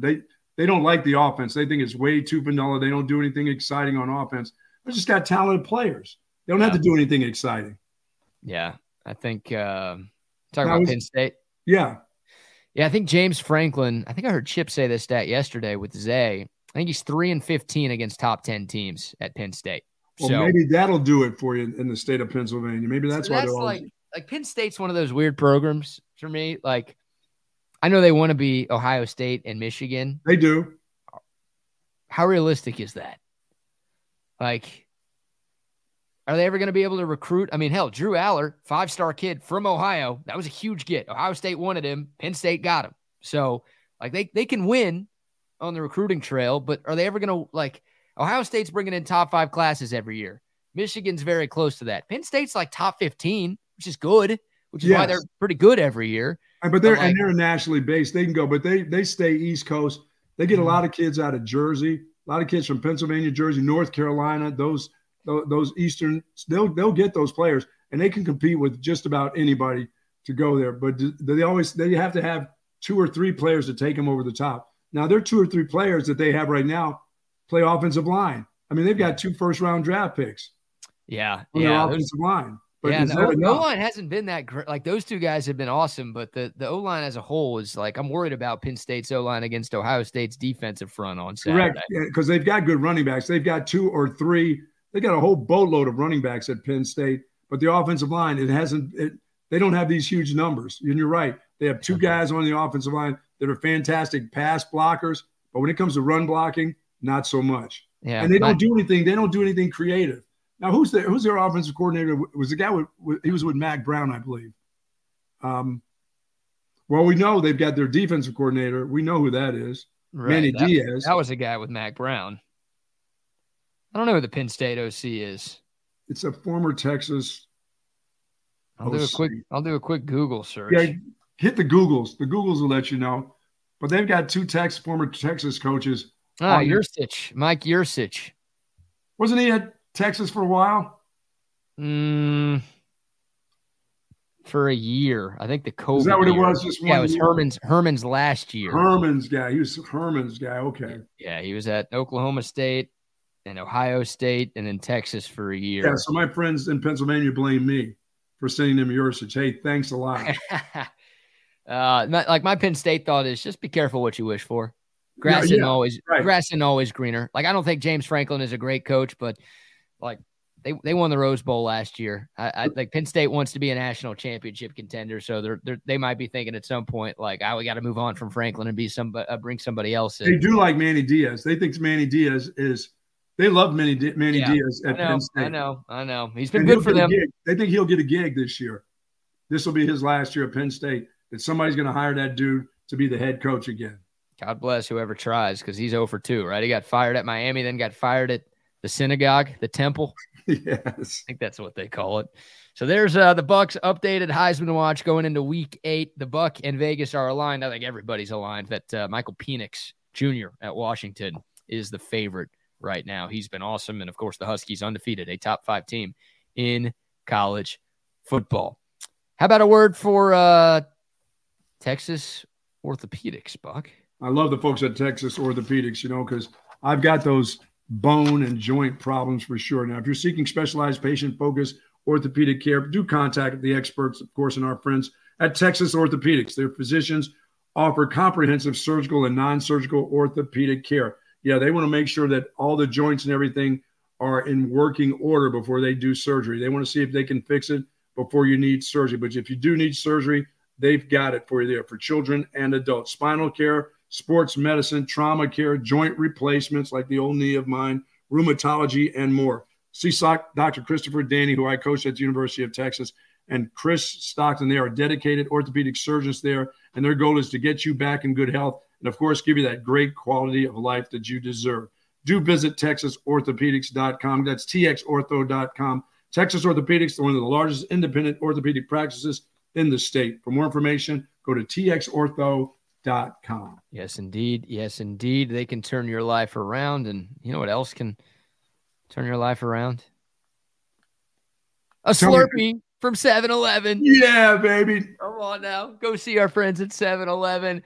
The Slurpees, the big gulps, the coffee if you're on your way to work, the little Debbie snacks. They've got those double decker cream pies.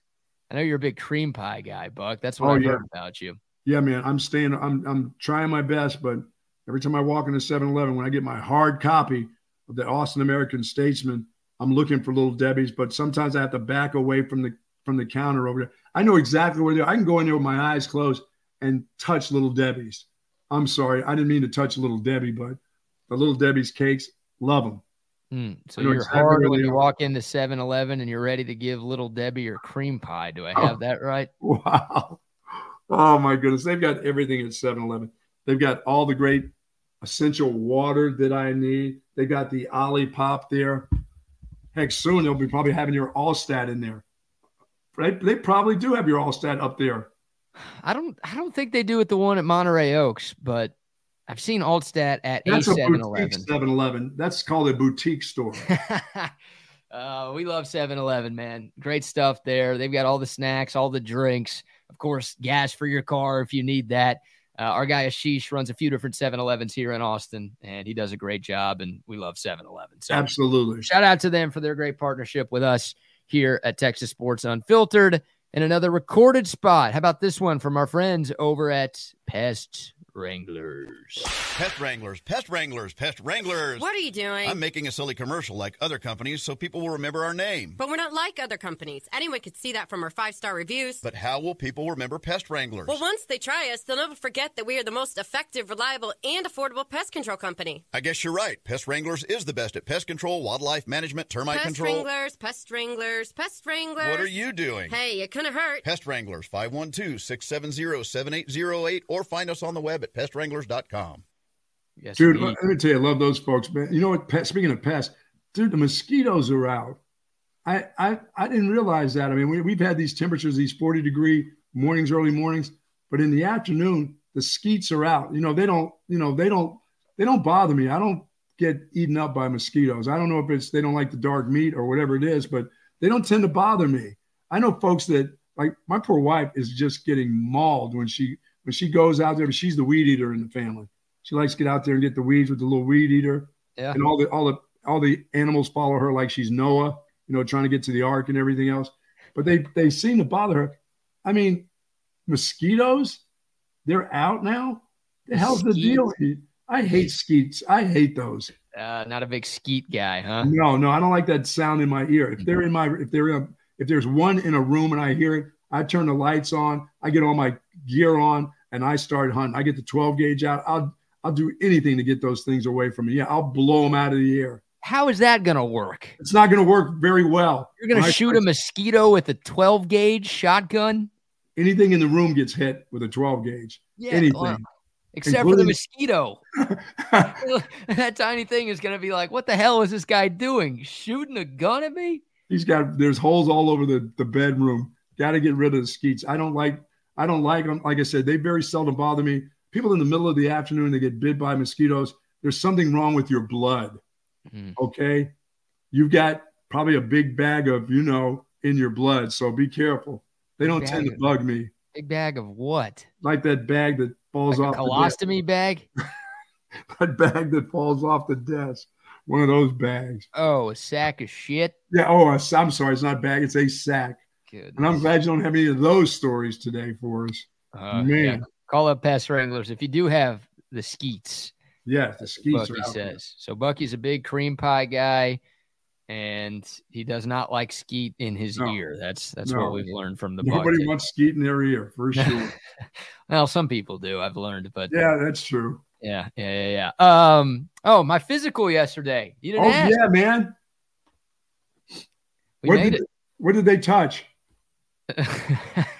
That's just the deal. They had to touch something. What did they touch? Well, when I dropped my pants. Oh, they didn't do the cough, did they? I told them I had just been in the pool, and that's why it was so small. It was a lady doctor. You had a lady? That's kind of cool, isn't it? Yeah. That's better for you.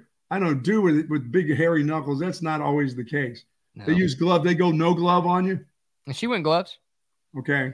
Yeah. Not quite as much fun, but that's okay for you. I told her I was in the pool, and she didn't think it was funny. And Did you have to turn sideways? They still don't make you cough. There's no such thing as that anymore. Well, it never worked before, and it doesn't work now. She just wanted to cop a feel, I guess. I don't know. That's all it was. Yep. And then no entry whatsoever. I asked, I was like, what's the deal? Am I getting jelly finger here today? And she said, no. And I'm like, well, can I volunteer? And she said, no again. You're not supposed to just turn you down. If there's something that you want, you're supposed to be able to get it.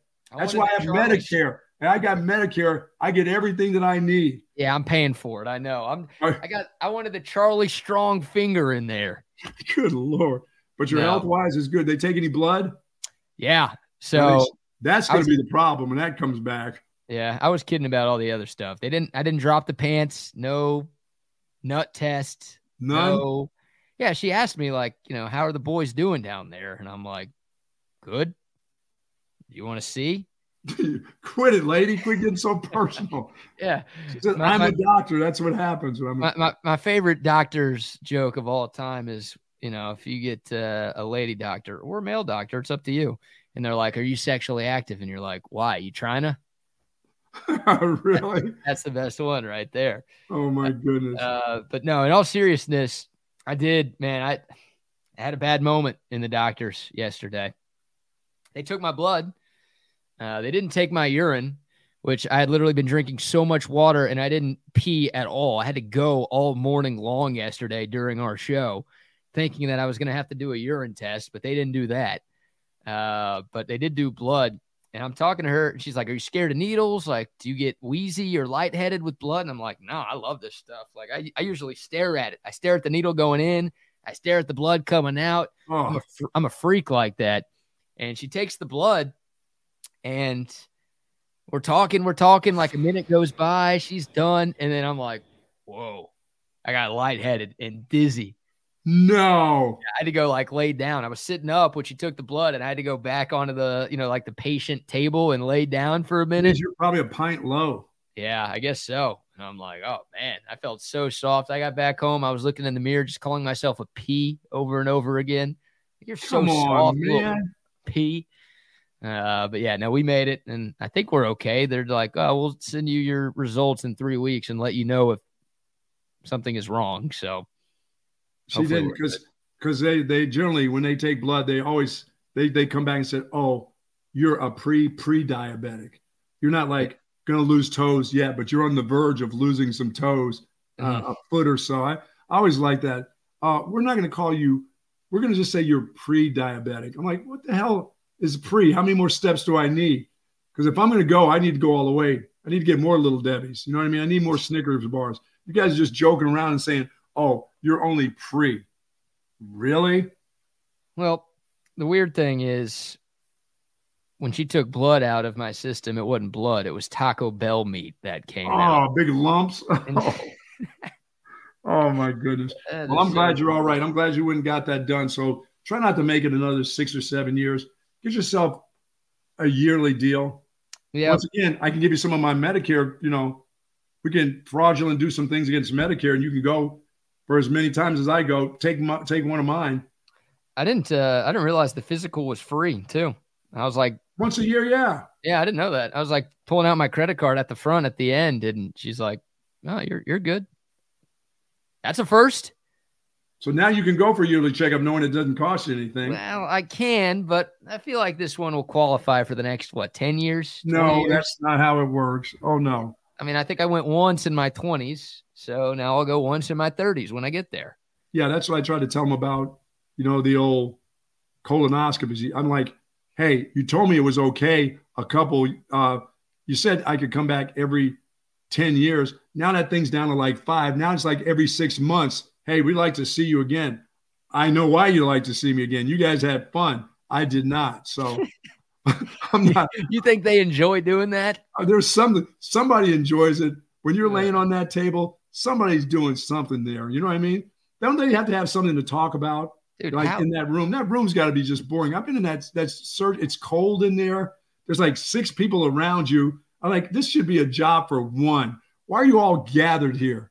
No. What is this? Like a breakfast deal? Is this the Breakfast Club? They go and replay review. They're looking at the monitor to see what's going on in there. I don't get it. No wonder no wonder it costs so much to go into these places. Man, wow. You no disrespect here, but how could you be married to someone who sticks their fingers up people's bungholes for a living? Remember, I'm the same guy that would clean the shit up in the aisles at the plane to keep the plane going. So. I can understand that. You've never actually done that, though. You say you would. I don't know if I believe you, but you've never actually done that. But that's, even if you did, that's like a one-time deal. Like everyone's had their hands in crap once in their life, a few times in their life, especially if you have a dog. Like it happens. Okay, I've had it on my forehead twice. I tried to whip some dog crap out of the backyard back at Circle C. Now, I was flipping it over until some woods, but it's flipped up and it hit me in the forehead and stuck right in my forehead. That was awful, BK. That was not unheard of. And once when I was a football coach at Boston College and my wife put my son on the changing table right beside the bed and the dude squirted and it hit me right in the forehead and just dripped down on my face while I wasn't asleep for very long, but I was just laying there. His ass is pointed towards me. She's changed him, take the diaper off, and dude went, and it hit me, pow, right in the head. And it drips down like, right. And I'm trying to get a couple extra minutes of sleep, and dude shits right in my forehead. I mean, it was airborne first and got me right in the head. Dude, no way. Oh, the dog one was nothing. It was the first one of my life of when I was a young coach, and my son was the one who was the culprit on the changing table. Needless to say, I switched spots with her from that point on. Oh, my God. You've had shit on your forehead twice. Yes, twice.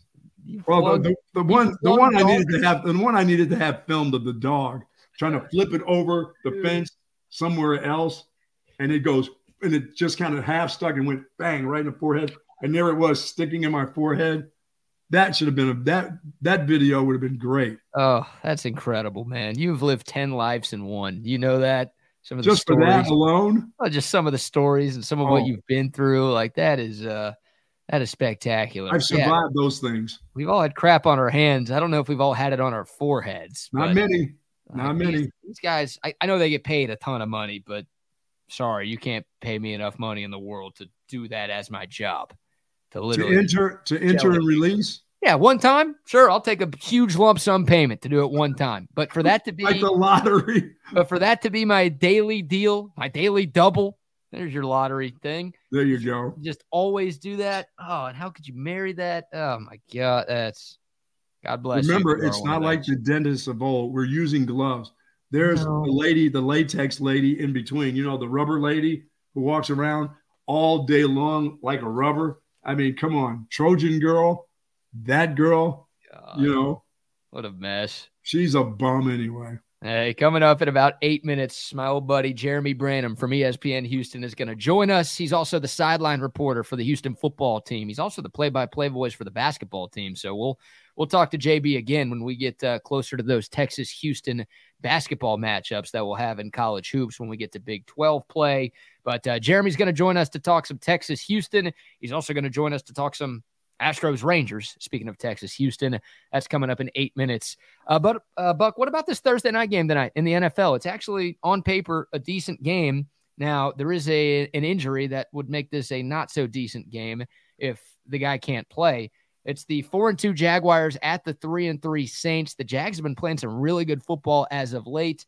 Trevor Lawrence, though, did get banged up in their game last week. He's questionable tonight. If he doesn't play, I think it's C.J. Beathard who's the backup in Jacksonville. That would make the game a lot less entertaining. The Saints, of course, coming off the loss in Houston to the Texans last weekend. But the Saints a one-point favorite at home. This one actually could be pretty decent. What are you thinking in this game? Well, if Trevor Lawrence isn't playing, I'd like to take the Saints on that. Okay. That is not a big unit play, but a small unit play at home with the Saints defense. I can buy into that. Trevor Lawrence is playing. This team is on a little bit of a roll right now, and they're on a roll in the States. This is not in London where they own London, you know, but this is doing it right here at the homeland. So they're playing pretty well right now, Jacksonville. They're starting to find their way, but they need a healthy Trevor Lawrence, and they're probably not even going to take a chance. I know it's a big game, but I don't think they'll take a chance with him. They're playing too well right now to have him get in there and get hurt for weeks to come. So I think if he's one of those 70% guys, he doesn't play. They don't take that chance. Yeah, there was a report from Rap Sheet this morning saying that Trevor Lawrence is confident that he's going to play tonight. Adam Schefter, within the last hour, said that the Jags are going to work out Trevor Lawrence on the field before the game to determine if he's good. Yeah, which means he won't play. That whole workout before the game means he doesn't play. Yeah, C.J. Beathard would be the starter for Jacksonville if Lawrence can't go. And they can't afford to get him hurt. They really can't afford. I mean, if he's on that borderline, they can afford to lose a game, but they can't afford to get Trevor Lawrence hurt. Well, the Texans are breathing down their necks. Can they afford a loss tonight? Can they afford to just punt on one of these games? Yes, and this is the one. Get your quarterback back to healthy and then move on. Yeah, you know, I'm with you, man. The Texans are playing really, really well, but you know their day is going to come. They haven't had one of those days yet. They really haven't. Think about it. Their quarterback has been close to brilliant from the beginning to right now. His young ass is going to have one of those days where things are, you know, where it just doesn't work out. It's the NFL. He's due one. I don't know if it would – I don't know when it is, BK, but you know it. I know it. The American people know it. Sure. Yeah, I mean, the Texans as a team had one of those days. They got boat raced by the Colts at home back in week two. That's right. But you're right. I mean, C.J. Stroud didn't throw his first interception until last week, but it was in a win. over a pretty solid Saints team. And C.J. Stroud did some good things in that game against a very good New Orleans defense. So I just don't know what to think of the Saints. I mean, you know, they just can't combine offense with defense. I'm always good with them defensively, especially at home with their defense. But I never know what to think of their offense. I just don't. I can't figure it out. I mean, Derek Carr, like, he's just not that good. He's not that good. He put up some good numbers in some years in Vegas, and you felt like he was going to be an upgrade over Jameis Winston and boy on the bicycle, a.k.a. Voldemort in New Orleans. Like, I mean, since Drew Brees retired, the Saints just haven't had any good quarterback play. So I think everybody thought that Derek Carr would be an upgrade over that, but they thought it was going to be a big upgrade, and they're finding out he's still Derek Carr. Yeah. No, he's just he hasn't been there this year. He's had a couple of good games, but pulling up his numbers right now, I mean, 5 touchdowns, 3 interceptions through 6 games. Like that's not what New Orleans was looking for, and that division sucks. Like I think I kind of assumed the Saints were going to run away with the NFC South. Like, I didn't think they were going to win 12 games or anything like that, but I thought they'd win 9 or 10, and that would be enough in the NFC South. Maybe that division's not as bad as we thought. Like Tampa Bay is better than people expected. Atlanta looks okay. Carolina sucks. They're 0-6. They're the only winless team in the NFL. But, yeah, I figured for sure New Orleans was the best team. I figured for sure Derek Carr was the best quarterback in that division, and neither of those have been clearly true through the first month and a half of the year. And for the Texans, they're going to be. By the way, I still don't trust Atlanta, even with Bijan Robinson. I still don't trust that team, the entirety of the team.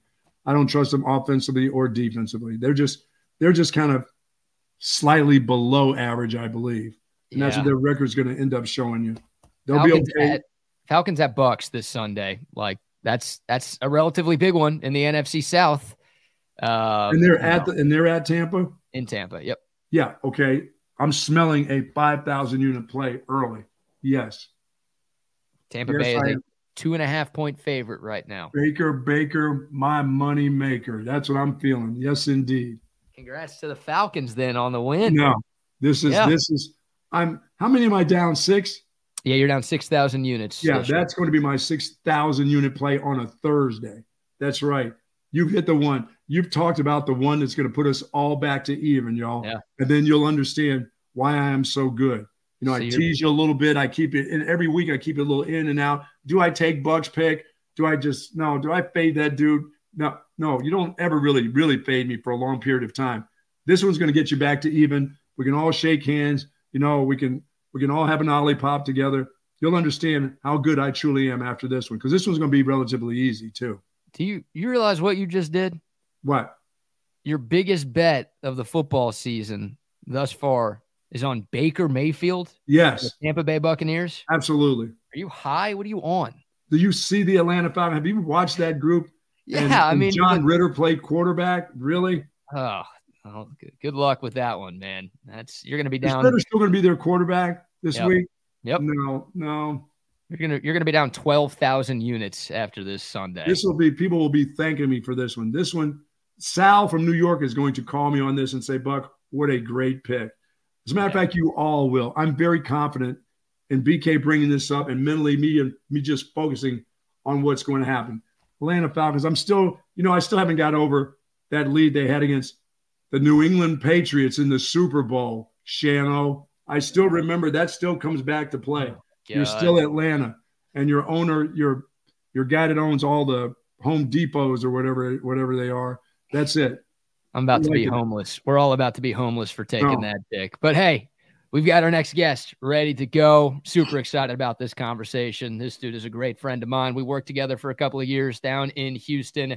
There really is no better guest to have on right now, because I only host a radio show at ESPN Houston, my old stomping grounds. He knows everything there is to know about the Astros.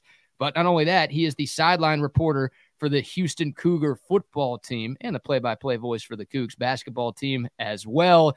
He is my great friend, Jeremy Branham. What's up, JB? Hey, BK. Thanks for having me on. It's great to be with you. Thanks for your old job. I really appreciate it. How come you're down 6,000 units? How does that happen? It's early. We just started football. 6,000 units, nothing. I know. That's the point. It's early, and you're down 6,000 units. We're going to make that up in one play this weekend, and that's the Tampa Bay Buccaneers. and Baker Mayfield. That's right. I like that game too, but BK didn't go bad about it. Yeah. Now, Jeremy, I'll text you all of Bucky's picks so you can fade, and you'll be a rich man for that. Well, let's start with the baseball before we get into the Longhorns and the Cougars. Big win for the Astros last night. I know you've been talking about it over the last few months. Hell, I was talking about it when I was down there. I mean, it's just – it makes no sense. The Astros have been so dominant at Minute Maid throughout this dynastic run, but all year long, they just haven't been able to win there. But they go on the road, and they look like the Astros that we have grown to see over the last few years. Just how do you explain what's been going on all year long and what continues to go on in these playoffs? I don't think it's explainable. It's the darndest thing. You know, you see theories and, you know, are there elements of truth to some of these theories? Probably. You know, the batter's eye, is that legitimate? I mean, they added paint, so maybe a little. There's been theories about, well, the Astros just aren't a good team when the other team scores first, which I think probably is the most legitimate theory. A lot of baseball teams don't have great success when the other team scores first. Visitors hit before the home team in every single inning. Does that come into play? You know, maybe a little bit. All the festivities before the game, does that matter? Maybe, but this is a team who's been to 7 straight ALCSs, 2-time world champion, and they're getting distracted by the parades pregame. Like, I don't know. It's unexplainable. Is it distractions? We've had some theories from our texters. Well, you know, these are family men, and you know how distracting that can be when they stay at home. Who knows? It's weird. It's bizarre. Are there elements of truth to any of these theories? Maybe. I don't know. But when they go on the road, you know, they flip a switch. They become that dynasty Houston Astro team where Jose Altuve's hitting balls all over the park, one over the fence. Yordan Alvarez trying to get one over the fence, but Leody Taveras is unbelievable. They just have, you know, they're a decorated organization, decorated team. When they have to win games, they win games. And, you know, they did that last night. Yeah, I mean, it doesn't matter. If they win a lot at home, they win a lot on the road for sure. They don't mind being on the road. It's us against the world. That kind of attitude that they may have when they leave their ballpark. But it's just weird. You know, you feel so much more comfortable at home. But there, as you said, distractions. You know, we talked about that a little bit last 2 weeks ago when Texas played OU, and it still could happen this week versus Houston. When these kids that are from around these areas, when they go back to the Houston area, a lot of kids from University of Texas, you know, are from the Houston area. A lot of kids, are from Arlington in that area when they play Oklahoma. Families hang around the hotels that Friday night before games. There are distractions. Your mind, you know, you want to take care of mom. You want to take care of your cousins. Do you have tickets? Is such and such coming to the game? Is grandma going to make it to the game? Who's going to take care of such and such? I mean, it's just totally – it gets you off of your game where the coaches would like you to be totally focused, which is hard to do with that many players. But it only takes a couple players – to screw all that kind of stuff up. And they're not doing it on purpose. It's just the nature of what can happen to you. So maybe the Astros are so professional that they feel like they're more together when we're on the road for this particular season, because it hadn't been like that. Yeah, it hasn't. You're right. That's the other thing that's kind of curious and why people kind of scoff at how is it the batter's eye? The Astros were really good at home last year, and they were the same batter's eye. Right. It's bizarre. Like, is it a fluke? I don't know. You play 81 games at home. It's hard for me to think that 81 games is fluky. You know, you're probably onto something with the distractions. You know, if it is true, and I'm buying it a bit. Stay in a hotel. Do what football teams do, right? You know how, yeah. I mean, Texas, when they're playing a home game, they're staying at the hotel. They're Absolutely. Getting away from the distractions. Football teams do that in the NFL too. I rode an elevator with Joe Burrow last year before a home game at Cincinnati. You know, we know that that's the logistics of football. And look, I get not doing that in the regular season. Like, that's too much. That's probably too much money. But in front of, you know, 2 games at home in the ALCS, maybe stay at the Marriott. You know what I mean? You're right. Yeah. You're absolutely, because you got their full You'll have more of their attention than them getting phone calls at their homes where everybody has their number. Make it a road game. Make it a road game. Make it a road game. I mean, if you have to do, you know, teams do things a little bit differently all the time. When things aren't working the right way, coaches go, okay, let's try this. They'll try that kind of thing. That's not a bad idea. I never thought of it that way. Go to stay at the hotel at home. Yeah, I like that. Jeremy, thoughts on the rest of this series? I mean, Christian Javier was awesome last night. Like, believe it or not, that was his worst postseason start of his career, and he had a no-hitter through 5 innings. That guy's absurd. But Jose Urquidy, another one of those guys that didn't have a great year in the Astros pitching staff, looked great in the closeout game against Minnesota in the ALDS. What's the confidence level in him? This feels like a huge game. I mean, you could argue yesterday was a must-win, but this also feels really important for the Astros to get today. How you feeling about Urquidy going up against the Rangers tonight? Yeah, today's huge from an Astros perspective. You don't want to be down 3-1 with Jordan Montgomery, who just destroyed you in game one. You know how we all fall under recency bias. Everybody loves Jose Urquidy right now because of what he did in his final start against Arizona, for what he did in the clincher of the ALDS in game four. The crazy part about this story is if J.P. France's wife, MTV Jess, never gets dehydrated and makes that start in Arizona, Jose Urquidy might not even be on the playoff roster. Yet he has started, this will be his three of the biggest games of the Astros season. He is similar to Javier. I agree with you, BK, where he seems to be very calm, cool, collected. The moment doesn't get too big for him. He's won 3 World Series games. I like the fact that Urquidy's not pitching up against whether Montgomery or Eovaldi, because that would be a huge pitching advantage for the Rangers. I think it's a little bit more even today. I think from an Astros perspective, they'd be thrilled if you got to the bullpen with a tie game. And I think today's critical. Like you said, if you're down 3-1 with Jordan Montgomery on the bump tomorrow at home, you're staring down the barrel. Yeah, agreed. All right, let's get to this football game coming up on Saturday. You, of course, do sidelines for Houston for Learfield, and we'll get you back on around basketball season, too, because we've got some big-time UTUH matchups coming up when we get towards the new year. But tell us about this Houston team a little bit, man. I mean, you were on the sidelines for the miracle last Thursday, the Hail Mary at the buzzer. Like that felt like a huge win for Dana Holgerson, because it feels like, you know, his seat is starting to warm up there. Did Houston maybe turn a corner and figure some things out in that game, or was there just some luck involved? I mean, what's the confidence level with that UH fan base that Houston has maybe turned a corner and they've got a chance to make things interesting this Saturday? You know, I'm a huge Houston homer. I feel like they've played better than their record, honestly. You know, didn't show up, quite frankly, in the first half against Rice, did in the second half. You win that game, you're 4-2, probably talking about this team a little differently. They were very much in the Tech game, very much in the TCU game. It kind of, you know, unraveled a bit in the second half, depth, things like that. That didn't happen against West Virginia. And while the Hail Mary, you know, miracle finish, things like that, they were up by 11 points with about 5-6 minutes left to play in that game and dropped an interception. You know, you pick that ball off, even if you don't score, you probably win by 2 possessions against West Virginia. So you had some fluky stuff happen late. You know, West Virginia went on that scoring drive, which you tip your cap to. Quarterback takes his helmet off. Thank goodness, from a Houston Cougar perspective. You get 15 yards on the kickoff. Stacy Sneed, who was a kick returner for the Cougars on that kickoff right after that, got a decent return, got it at least up the field. They run a quick out play. You get 8 yards, and you get it within range. I mean, if none of those things happen, the unsportsmanlike conduct, the decent kick return, the quick out pass where you get 8 yards, if one of those things doesn't happen, you don't get the ball into the end zone for Donovan Smith to throw it in there. So I think this team's played pretty well. I think that they are better than their record indicates. I think a lot of people look at the finish of the West Virginia game like, oh, you know, Houston got lucky, which, you know, Hail Marys aren't going to work a high percentage of the time. I look at the fact that they're up by 11 with 5-6 minutes left to go against the West Virginia team that's been a lot better than people have thought.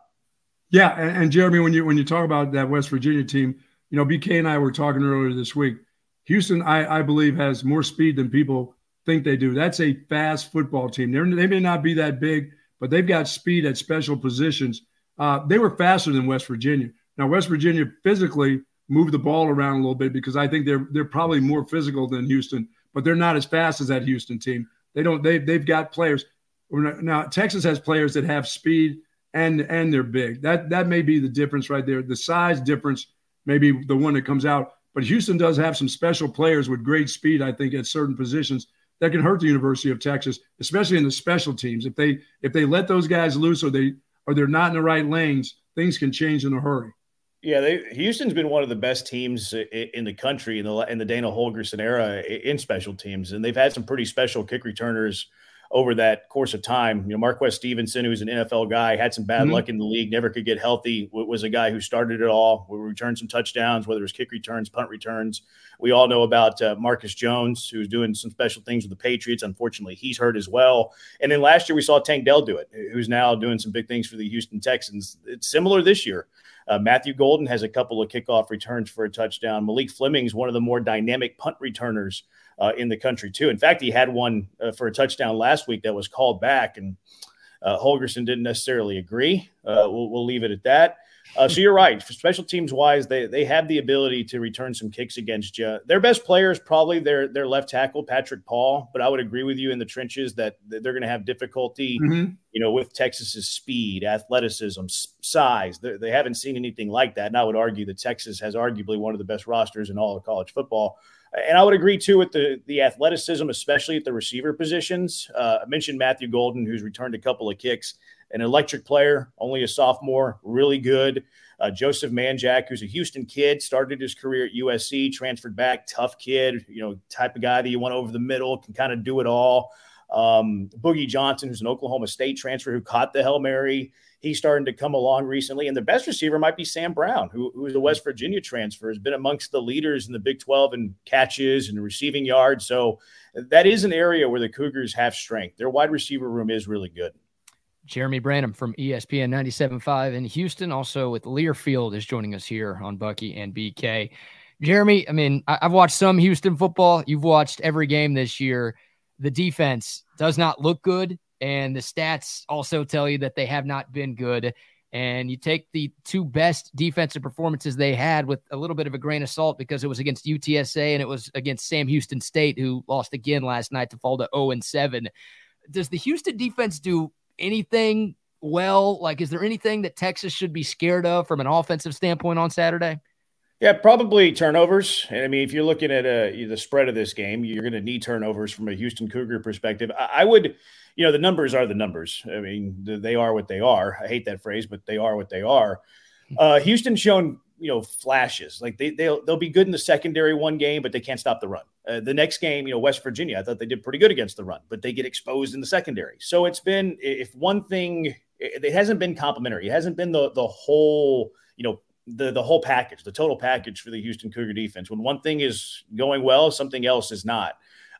From a Cougar perspective, I guess the positivity that you can draw out of this is that you've seen bits and pieces of good. You've seen the defensive line led by Dott and Caldwell this past week against West Virginia do pretty good against a really physical team that's a really good blocking team. We've seen the secondary be able to lock some guys up at times. We've seen them get some interceptions, too, which has kind of been one of the strengths of it, at least the secondary, is they might be giving up some yards, but they'll get some interceptions here and there. So from an optimistic point of view, it's okay. We've seen the defensive line play well. We've seen some good games from the linebackers. We've seen Isaiah Hamilton pick off some passes. We've seen A.J. Hawsey get 15 tackles in one game. So they're capable. It's just about having a complete game, and doing it against Texas will be difficult. And Jeremy, for Dana, this is a game. This is a recruiting game for Dana, too. I mean, I know people are saying, what are you talking about? Texas is going to get the best players. No, there are always a couple individual players that want to stay at home in the Houston area, that all they need to know is that Houston has a chance. And if they can have a chance where they're under the spread, Texas wins by 14 or 17 and not in the 20s or the 30s. His staff understands what we can do for this program. If we don't get blown out here, we can keep some of these players that are thinking about us and say, hey, we're in the Big 12 now. Let's go in there. Let's keep – then my friend will come here. Then my friend's friend will come here. And that's all you need is 4 or 5 players in that Houston area to say, I'm going to stay at home. I'm not going to Texas. No, I'm not going to LSU. That's all you need. So this is more than just a game of, we need to win the game. Yeah, every coach wants to win the game. But this is a game that, Dana can't get blown out and lose some of those players that maybe even thinking about staying at home. That's a great point, Bucky. And Dana actually talked about that earlier this week. I can't remember if it was on the Dana Holgerson show or his Monday press conference, one of the two. And he talked about how this is going to be the highest attended game from a recruiting standpoint. Mm-hmm. They're going to have so many recruits on the sidelines that are going to be there around campus this week. And I would agree. Like, these recruits aren't necessarily – picking a school because you won a football game against a specific school. It's sure. Okay, what do the facilities look like? And you have people that are walking through the door maybe for the first time. You have people that are going to be inside of TDECU Stadium, recruits, maybe for the first time. What is the environment like? Because kids want to play in good environments. They don't want to play at 25% capacity stadiums where they don't have good vibes and it doesn't feel good to play. You know, what do the jerseys look like? I don't know what these kids are thinking these days. So that's, I mean, that's like any sales job, right? Get them through the door. Get them through the door and then give them your pitch, whatever it is. Good atmosphere, great stadium. Sure. We're competing. Our facilities are great. So I think it's a great point, Bucky. You know, the fact that you have Texas coming into town. It's going to be a sold-out game. You know, you have a lot of eyes on this football game. Take advantage of that. You get some of these recruits through the door, sell them on your university, whether you flip one or maybe you have two or three that don't get an offer from the Blue Bloods, the top 10 teams in the country. But, you know, you get a four-star recruit. I think it's a really good point, and I think the Cougars are capitalizing on that because this is going to be the game where they have more recruits than any other game all year.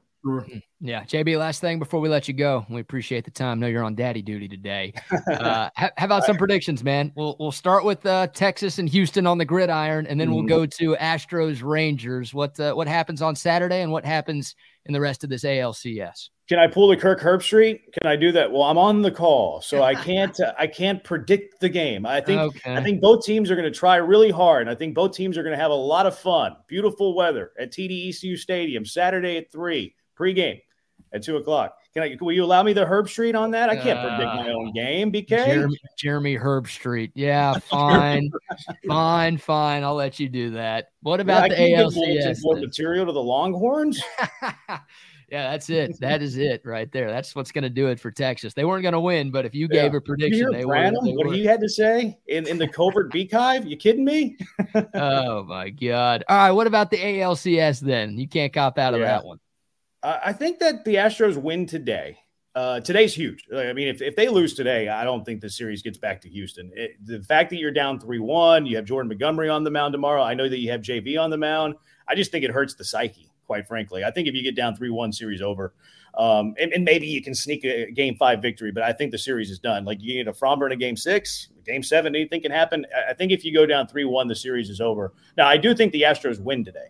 I think Jose Urquidy will match Heaney. I think it'll be a bullpen game, Astros bullpen that was a little shaky yesterday, but still got the job done, at least preserved the lead. I think is better whenever you're talking about going to the fourth or fifth guy in the bullpen than the Rangers are. And then I think if the Astros win today, I think that they win the series. However they do it, you know, does JV win on the road? The Astros win all three in Arlington for the second time. The Astros visit Arlington in a row this year. Or do you get it back home? Framber in Game 6 scares me. The people in Houston that have turned on Framber is amazing, by the way. You have the city. Framber Valdez was the betting favorite to win the Cy Young this year. Should have started the American League. Should have started the All-Star game for the American League, but, you know, the day's rest, all that didn't happen. People in Houston are ready to start J.P. France, a 28-year-old rookie, over Framber Valdez, and I cannot believe it. And I know Framber's been poor. It hadn't been very good the last 6 weeks, but I can't believe that people are clamoring for JP France over Framber. Framber in a Game 6 is you know, it's a gamble. It's shaky. It doesn't really instill a lot of confidence. If it gets to a Game 7 and you have Javier on the mound, how can you not feel good about that from a Houston? Oh, yeah. I mean, did Scherzer go in Game 7? You think the Rangers would go Scherzer if it gets to a Game 7? I would hope not for the Rangers' sake. Yeah.